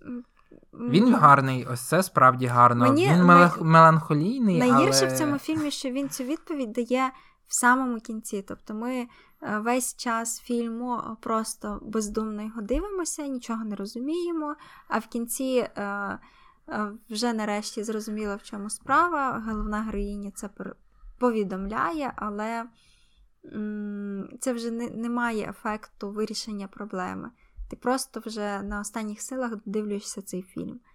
І все. Тому враження, що тобі, ну, ти витратив просто там півтори чи 2 години часу свого. Але фільм дуже гарний, як ти сказав. І я не хочу рекомендувати його дивитися, тому що немає в ньому чогось такого, що постійно тримає тебе в цікавості. Ось, але якщо комусь просто цікаво після того, як ми про це поговорили і Андрію не сподобалося, то можете подивитися. Бо там Італія, і там дуже гарно. Так. У наступному нашому фільмі теж Італія. І теж дуже гарно. Це екранізація твору Джека Лондона Мартін Іден, але цього разу події фільму переносяться в Італію, що, певно, з сюжету, як я читав по описам фільму, книги, змінює лише локацію. Ми бачимо таку собі справжню екранізацію. Мартін Іден – це романтичний, драматичний фільм про самого Мартіна Ідена, звичайного робітника, звичайного чоловіка з робочого класу, який вирішує, що він хоче стати поетом-письменником, і в результаті він намагається дійти до цього та стає ним, і це такий його шлях від того, як він намагається бути спершу письменником, а його люди з вищих класів не сприймають, тому що він досить таки звичайна проста людина, але він все-таки з цим бореться. Фільм поступово просто показує нам всі такі етапи життя головного героя від низького класу до інтелігенції, і він цього досяг сам, і він це досягнув, намагаючись і щось довести самому собі і всім оточуючим, які були поруч з ним весь цей час. І, не знаю, з самого фільму це все починається з того, що він чи то намагається вразити дівчину з такої заможної сім'ї, чи то... все-таки в нього перша ідея була стати письменником, а не вразити дівчину. Ось, і йому це вдається, але якраз мораль в тому, що це не приносить йому щастя. Він досяг всього, чого він хотів, але йому це приносить тільки якісь ще більші страждання, він змінюється в якусь таку негативну сторону, він не бажає підтримувати якісь зв'язки з іншими людьми, щоб бути важливою персоною в культурному житті країни навіть, і маючи безліч прихильників, не те, що не цінує, а вже не витримує цієї слави.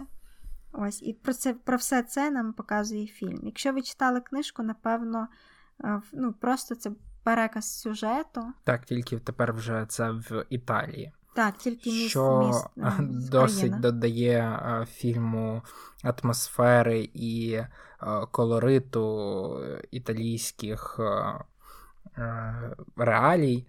І створює таке цікаве враження цікавого міста, яке показує цей світ трошечки з інакшого боку, як ми звикли бачити. Це італійський робітничий клас, людей, які намагаються працювати, поетів, і що дуже професійно і круто передано головним актором, хто зіграв Мартіна Ідена, тому що ти йому віриш, і він з собою показує і перевтілюється в різного Мартіна Ідена з різними душевними проблемами, і справді таке життя поета, яке досить таки трагічне, як знову ж таки талановита людина, яка мучиться зі своїм талантом. Фільм знятий, до речі, в 19-му році, але він знятий так, ніби це щось з не те що давнього, а з 80-х, 70-х, він от має таке відчуття фільму, який був знятий тоді, і це не так просто передати словами, але якщо ви побачите, вам буде таке відчуття, що ви вже чисто через картинку відчуваєте смак епохи, переданий на екрані. Що хочу сказати ще про цей фільм. Чомусь мені він важко йшов.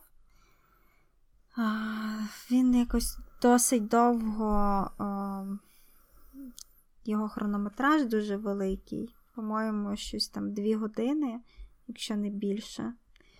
І цих 2 години якось мені реально важко було дивитися. Мене він вразив, мабуть, за ці 2 години, і я просто після того, як додивився, я почав гуглити і про книжку, і про що книжка, які є екранізації, і про цю екранізацію. Мені стало цікаво і дізнатися те, що це досить таки схоже на автобіографічне викладення свого життя від Джека Лондона, яке мало вже декілька екранізацій, і досить таки мене зацепило, але досить прикольно, що в тебе трошечки інші враження. Ну, при тому я не скажу, що фільм мені не сподобався, а просто якийсь такий важкий для перегляду мені видався.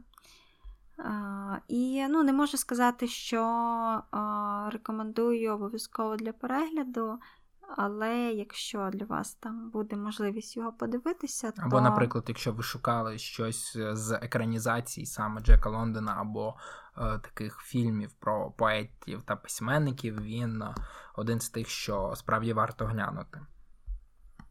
Так, можу з цим погодитися. Мабуть, це «Рай», наступний наш фільм від режисера Елі Сулеймана. Він фільм, який обрав я чисто через те, що мені сподобався трейлер, досить такі, хоч бачилось мені в цьому трейлері щось таке смішне, те, що висміює якісь реалії цього світу, цього життя, те, що і справді є в цьому фільмі, але трошечки мої враження не співпадали після перегляду фільму і після перегляду трейлера, тому що я чекав щось таке у стилі Вуді Аллена, якесь висміювання життя на старості, висміювання країн, такого меланхолійного, але влучного, і вийшло таке, що це така собі нарізка комедійних ситуацій, знятих досить такі цікавому стилі, в мінімалістично-гумористичному, там, де режисер, який зіграв головну роль, живе в Назареті, і йому в якийсь момент набридає, його все дратує у своєму місті, що показується в таких смішному варіанті, в смішних сценках, як це можна назвати. Він їде подорожувати в інші країни, в Францію, в Нью-Йорк, в Америку, в Нью-Йорк і так далі. І він там зустрічає, по суті, такі самі смішні ситуації, недолугі, які дивно, що трапляються в нашому світі, але вони трапляються, і куди б він не пішов, ця недолугість є усюди. А чому мені саме трошки не співпадали враження? Тому що сам фільм, він такий, що ти починаєш дивитися те, як герой переїжджає в одну країну, і починаються ці сценки, і ти не до кінця розумієш, у чому суть, що, де і як. виглядає просто як якась екранізація того, що колись бачив режисер в цьому місті, і він хотів це якось показати чи висміяти. І не до кінця зрозуміло, що саме хотіли показати. Трохи щось не те. Хотілося мені щось більше схожого на більш цільний фільм, тому що це нарізки сценок, а хотілося більш якогось цілісного сюжету, більше розуміння головного героя, більше діалогів, їх тут майже немає, а все це просто така набір коротких сцен. Ну, погоджуюся з цим всім.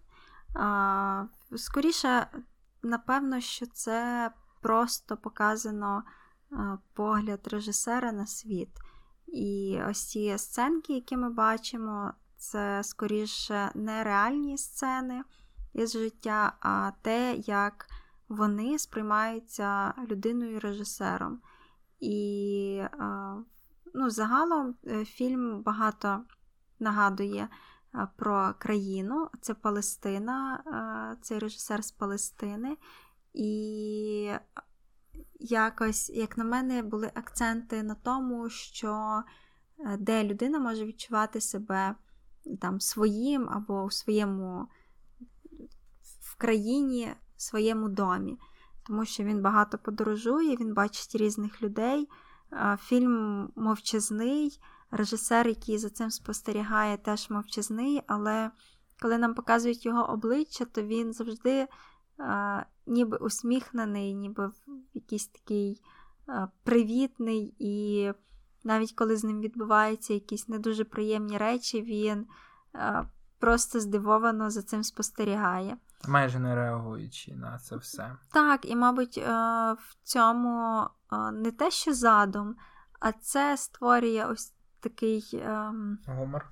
Враження, так, трішки гумору, трішки якогось нерозуміння, що відбувається, і саме весь фільм – це якісь спостереження. І якщо сприймати його як просто погляд творця, як режисера на світ, то цікаво це бачити. Тому що все здається нереальним, а якимось постановочним або якимось перформансом. Я згадував під час перегляду цього фільму, колись, можливо, ви теж зустрічали, є такий фільм чи навіть серіал про життя тваринок, про життя комашок. Такий досить такий веселий мультик, мультсеріал, там, де постійно відбуваються якісь пригоди смішні з тваринками, там то мурашка щось тягне шматочок цукру, і в неї це не виходить, то ще якась гусеничка намагається кудись дібратися. І це такі короткі смішні сценки, які мені перегукнулись з цим фільмом. Цікаво, але все ж таки більше в мене хороших вражень від саме мультсеріалу чи того мультфільму про комашок і про їх недолугі цікаві пригоди, ніж про недолугі цікаві пригоди в різних країнах світу режисера і те, що він собі там бачить. Причому він завжди бачить, але не бере в цьому участі. Це так, теж дуже цікаво. Так. Наступний фільм «Обожнювання». Теж один із фільмів, які, напевно, найменш сподобалися. Хоча він, звісно, кращий, ніж «Сплетіння». Історія... Я чомусь думав, що тобі він сподобався. Я б сказала, що він мені сподобався менше, ніж інші фільми. Розповідає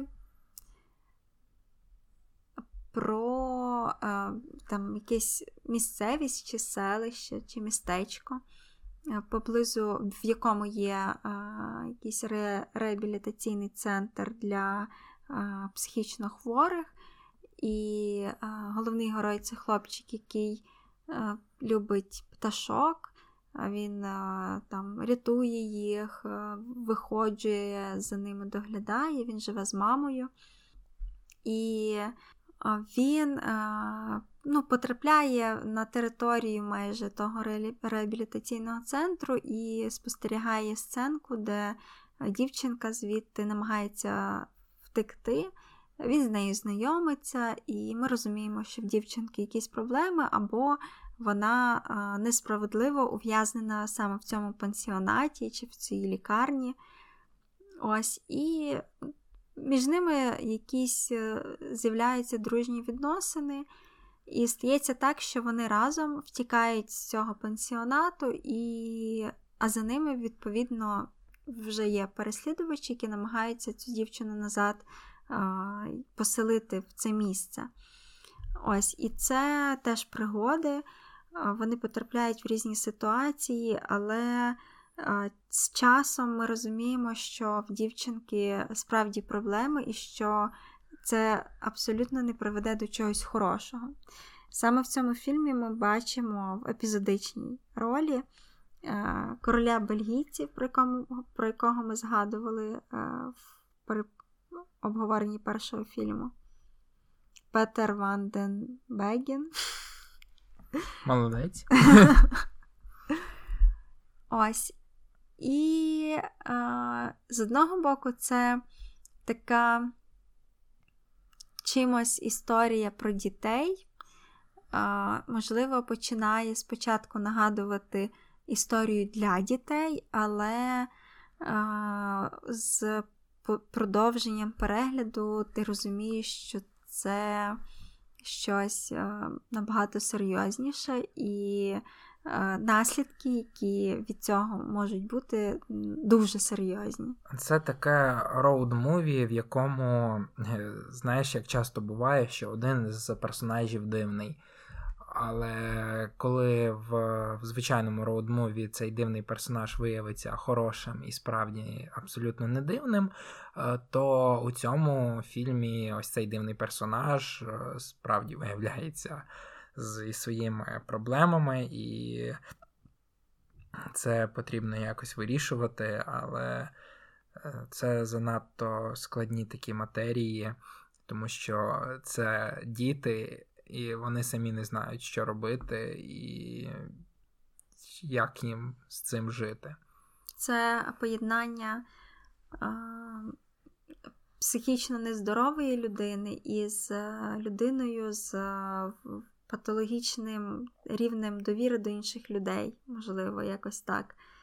І що з цього виходить? Ну, з цього виходить щось не дуже добре.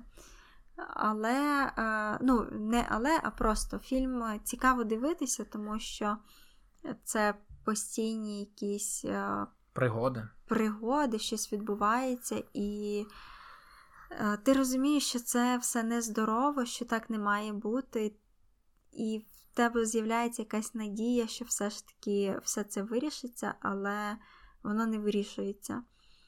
Ось, і не знаю, мені від цього фільму такі важкі враження, тому що якраз ти розумієш, що тут, напевно, історія, яка могла би трапитися в житті, тому що багато фільмів, які могли би показати цю історію, вони би цю історію могли б показати з позитивного, романтичного точки зору. І з позитивним фіналом. А тут якраз те, що могло статися насправді, і який би був фінал насправді. Ось. Ну, як якісь такі неоднозначні враження, але як фільм, то він хороший. Так, але він неоднозначний і складний. Так. І наступний буде фільм, який теж один із найкращих на цьому кінофестивалі. Називається «Товариш Дракуліч». Так, досить цікава варіація фільму про вампірів. Угорщина. 70-ті роки, такі радянські часи, але тут виявляється, що є в цих часах вампір, і наші головні герої, які служать на таємну поліцію, намагаються вичислити і виявити цього вампіра, щоб допомогти Брежнєву собі жити вічно. І ось такі пригоди, які просто дуже незвичні, круті, і з одного боку таке відчуття, що це справді могло статися в умовах Радянського Союзу, але в результаті це така пригода пари, чоловіка і жінки, які намагаються виманити вампіра і забрати в нього цю вічне життя способом таким, що спочатку жінка має увійти в його тил і з його схилити до дружби, до свого боку, і потім вже якось схопити і арештувати.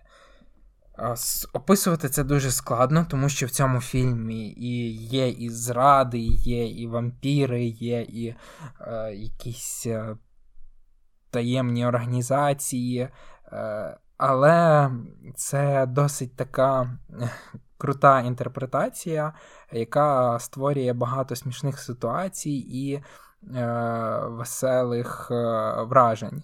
Таке відчуття, що це міг би бути крутезний серіал про цих персонажів, як вони борються з різними вампірами, але це фільм, і він справді на високому рівні. Але єдине, що мені не сильно сподобалось, так як весь фільм є справді, як вже я сказав, високого рівня, в останні 5 хвилин відбувається щось таке, що мені взагалі трошки зіпсувало враження, бо фільм перетворився з цікавої версії неймовірних подій в щось дешево-серіальне, що можна було б і не робити. Мені фільм дуже сподобався, і це такі багато різного стьобу над усім, радянським, так. Це... і над фільмами про вампірів теж. І взагалі цікава ідея помістити ось цей такий сюжет вампірський в ті часи радянські, і ще й прив'язати сюди реальних людей, які існували, що цілком може бути, як ти казав, правдою, що могло таке бути. Ось, і це теж пригоди. Такі, але... Як баді-муві про копів, які намагаються розібратися з проблемами, але ось тут є не все таке звичне, як могло б бути. Якось важко додавати ще щось, бо тут, крім сюжету, особливо немає що розбирати. Так, хіба що концепцію, за яку ми вже сказали, а ця концепція себе виправдала, і вона змусила, по-перше, нас дивитися чисто через назву, а потім змусила нас про це розповідати, тому що це справді щось таке цікаве і незвичне, і те, що може стосуватися більш-менш нашої історії, не те, що нашої історії, а те, що ми знаємо про такі події, про таких людей, і те, що з них сміються і знущаються, це те, що теж час від часу треба робити. Фільм дуже легко дивитися, він смішний, такий цікавий, багато поворотів в сюжеті, за якими цікаво спостерігати, і я думаю, що він більшості все-таки сподобається, хто б його не дивився. Хоча бачила, що фільм в самій, здається, Угорщина, так? Так. В Угорщині він більш сподобався старшому поколінню, тому що, напевно, вони впізнають якісь моменти свого життя в Радянському Союзі, а зумери не так зацінили цей фільм, тому що тут тільки один вампір. Так. Загалом. Ну, я це читала в якихось відгуках. Досить таки прикольно. Але мені сподобався. Особливо, там, як він завершився, то взагалі це якийсь такий ось захват так, від того. Ось в цьому завершенні є і те, що дуже подобається, і те, що от мені не прийшлось по смаку. Я якось трошечки думав, що це аж вже занадто, і могли б цього уникнути. Можливо, ви зрозумієте, якщо подивитесь, якщо ні, то теж класно. Але я б цей фільм рекомендувала все ж таки подивитися. Так, так. Він вартий того. Далі ми дивилися фільм «Арабська туга» про психотерапевтку, яка вирішує... Ще, можна так сказати, ще одна міленіалка, яка не сильно задоволена своїм життям, але в цьому фільмі ми вже бачимо і чим саме вона не задоволена, і що вона з цим робить, і те, що вона намагається щось змінювати, і це, якщо ви не зрозуміли, я відкидаюся назад до Серпневої діви, що ту саму ідею можна показати по-різному. Цього разу в нас психотерапевтка, яка приїжджає в Туніс із Франції. В Тунісі є її родичі, вона тут раніше жила, але вона вирішує в Тунісі почати свою практику психотерапевта. І відкриває такий собі кабінет, де приймає всіх, кому потрібна допомога в цих питаннях.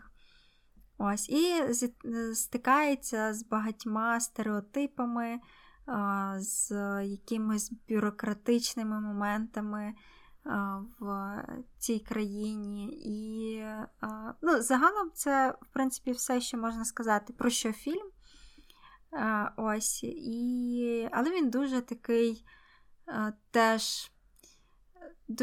Є багато проблем в головної героїні, взагалі в фільмі, в тому суспільстві, де вона перебуває, але це розказується з якоюсь іронією, якось легко, і за цим і на це дуже приємно і цікаво дивитися. Герої, в основному тут одна головна героїня, але ми бачимо, як інші навіть другорядні герої протягом фільму розкриваються, змінюються і там змінюють своє життя навіть в кращу сторону. Так, і це, до речі, один з тих фільмів, який мені допоміг зрозуміти те, що те, як живемо ми в своїй Україні, часто перегукується з тим, як живуть люди в інших країнах. Тобто ті, що зустрічаються з тою самою бюрократією, з якоюсь бідністю, з якимись проблемами з роботами. І таке відчуття, що це щось знайоме і раніше здавалось притаманним лише нам, але чим більше такого роду фільмів бачиш, тим якось більше створюється таке поєднання і взаєморозуміння між нами і тими країнами, і якось розумієш, що ми не одні такі, і що те, що відбувається там, цілком могло б відбутися і у нас. І ще важлива тема, вже не беручи до уваги ні країну, ні взагалі суспільство, це психотерапія, яка зараз багато кому, мабуть, кожному потрібна психотерапія в житті, і як це допомагає вирішувати або хоча б усвідомлювати свої проблеми, які в тебе є в житті. Ось, і, фільм класний, мені сподобався, і єдине, що мені не дуже сподобалось, чим він закінчився. Я зараз навіть не згадаю, чим. О, ти таке запитання поставила, я згадав, чим. І якщо я розкажу, що це буде спойлер. Він завершився досить таки на позитивній ноті, і так, що головна героїня така вправі вибирати те, що для неї справжнє щастя, і те, що і як їй жити. І це ще один фільм, де такі культури більш закриті, або культури, в яких є дуже багато обмежень, можуть поступово виходити з цих обмежень, або як мінімум відкриватися світові і в своїх там один одному, як громадянам, кожен від себе, так би мовити. І якщо це буде аргументом, цей фільм також дуже гарно знятий. Мені подобається, що він не викликає якогось дискомфорту в тому, на що ти дивишся. Якось на якомусь подкасті згадував, чи того року, про Одеський кінофестиваль. Можете, до речі, переслухати його, і, можливо, ви там теж знайдете фільми, які вам захочеться подивитися, чи в подкасті про якісь інші фестивалі, що те, що фільм гарно знятий, це, по суті, те, що можна сказати про будь-який фільм на кінофестивалі, тому що це як одна із таких відправних точок, чому ти взагалі попав на серіал, але якщо ми так згадуємо за це окремо у фільмах, то все-таки було щось таке окреме і особливе, що нас зацікавило та зачепило. Це ми таким чином, напевно, відзначаємо роботу оператора. Так. Наступний наш фільм – це вже така документалка і фільм, який просто варто глянути з історичної перспективи, глянути на минуле і глянути на фільм, який зняла перша жінка-режисерка в Україні. Чи це перший фільм в Україні, знятий жінкою-режисеркою. Фільм називається «Жінці про жінку». Документальний фільм про жіноче здоров'я, її організму, те, як вона має себе поводити у звичайному житті, і все про народження дитини, про те, як їй займатися спортом, і те, як слідкувати за собою та за усім іншим.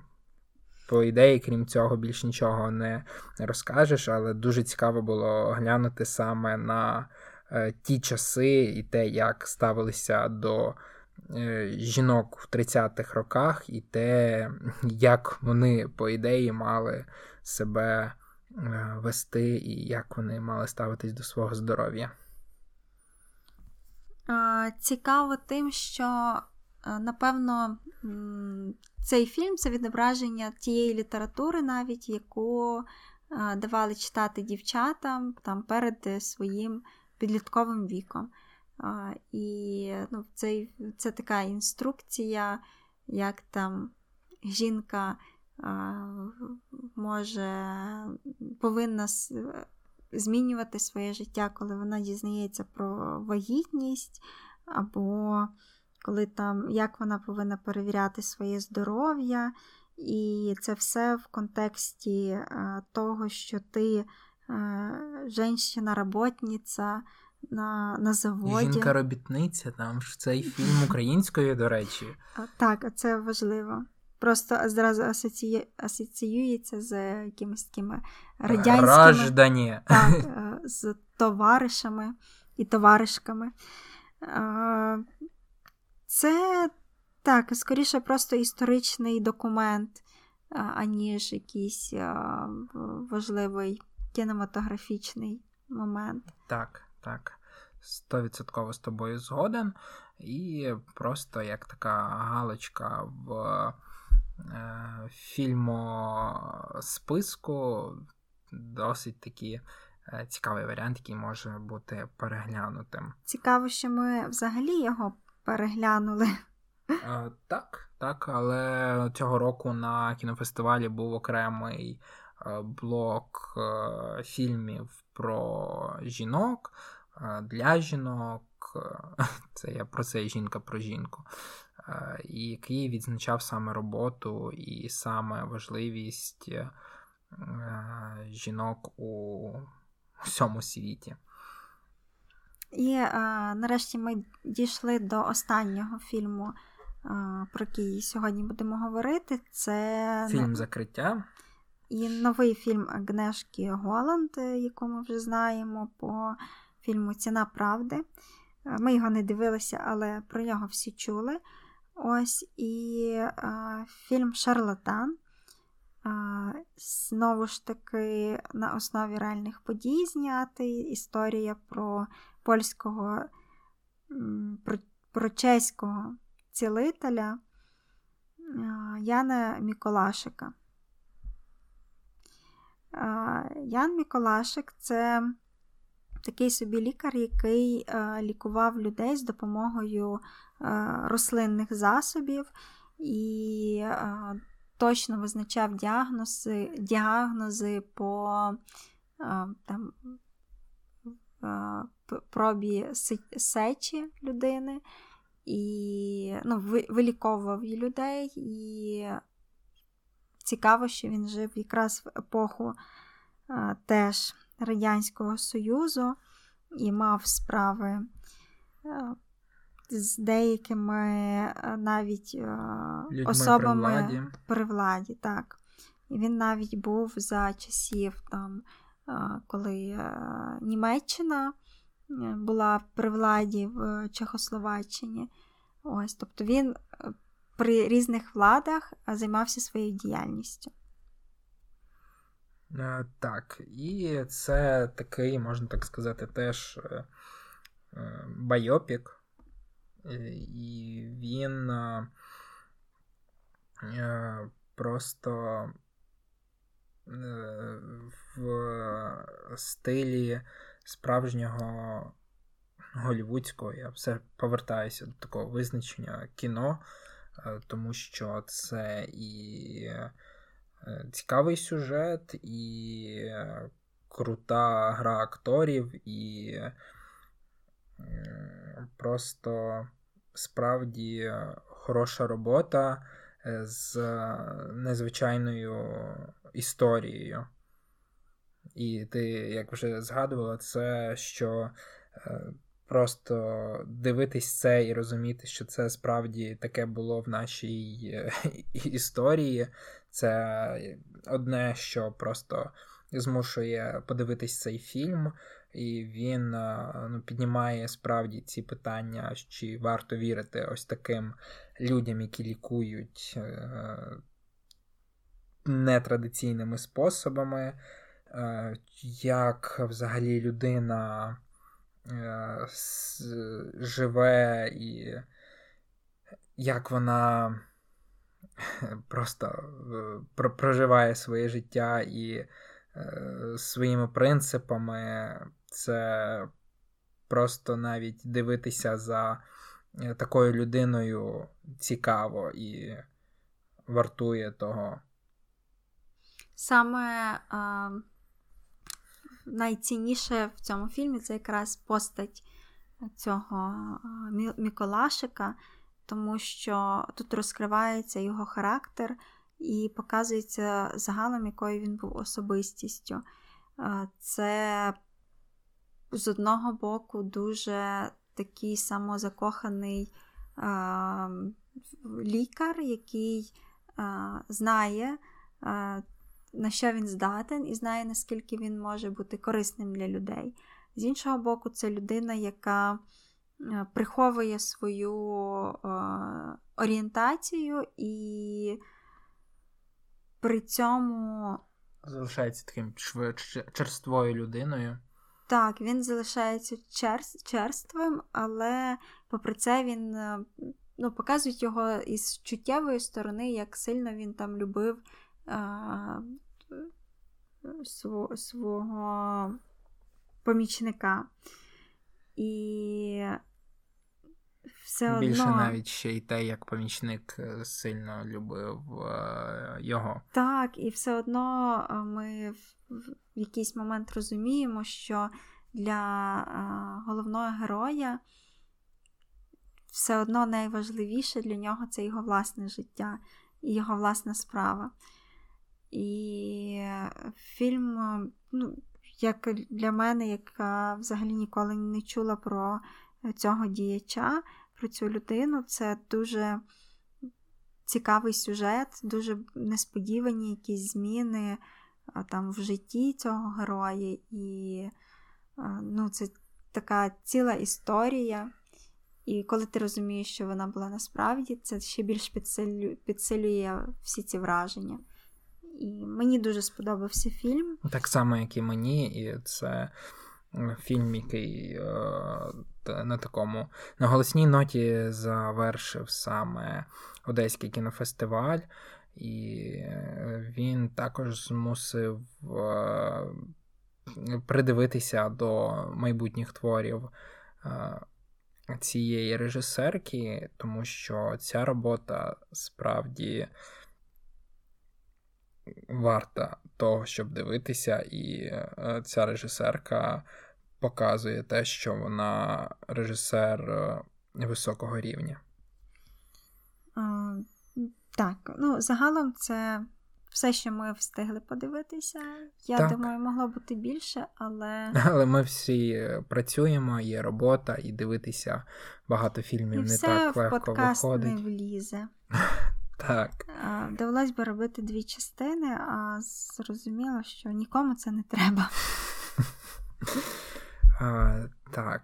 Так і завершився наш онлайн кінофестиваль Одеський.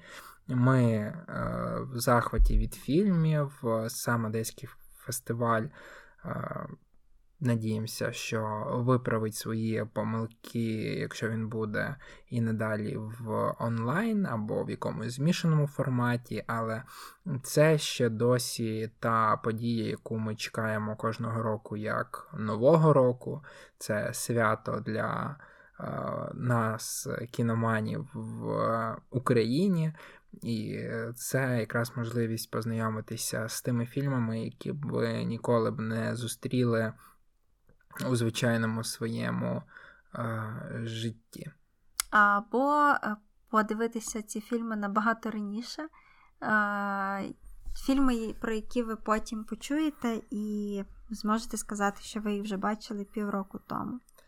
Оце основне, що хочеться, щоб вони ще й Оскар виграли, і потім вихвалятись усім, що я його вже бачив рік назад, це старьо якесь.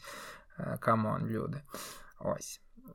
Дякуємо, що нас слухали. Заходьте на наш телеграм-канал, читайте наші відгуки про фільми, пишіть фільми, які ви бачили або які ви хотіли, щоб ми обговорили. З вами була Анна Невірковець і Андрій Шамосюко у подкасті «Кіно не кіно». Бувайте!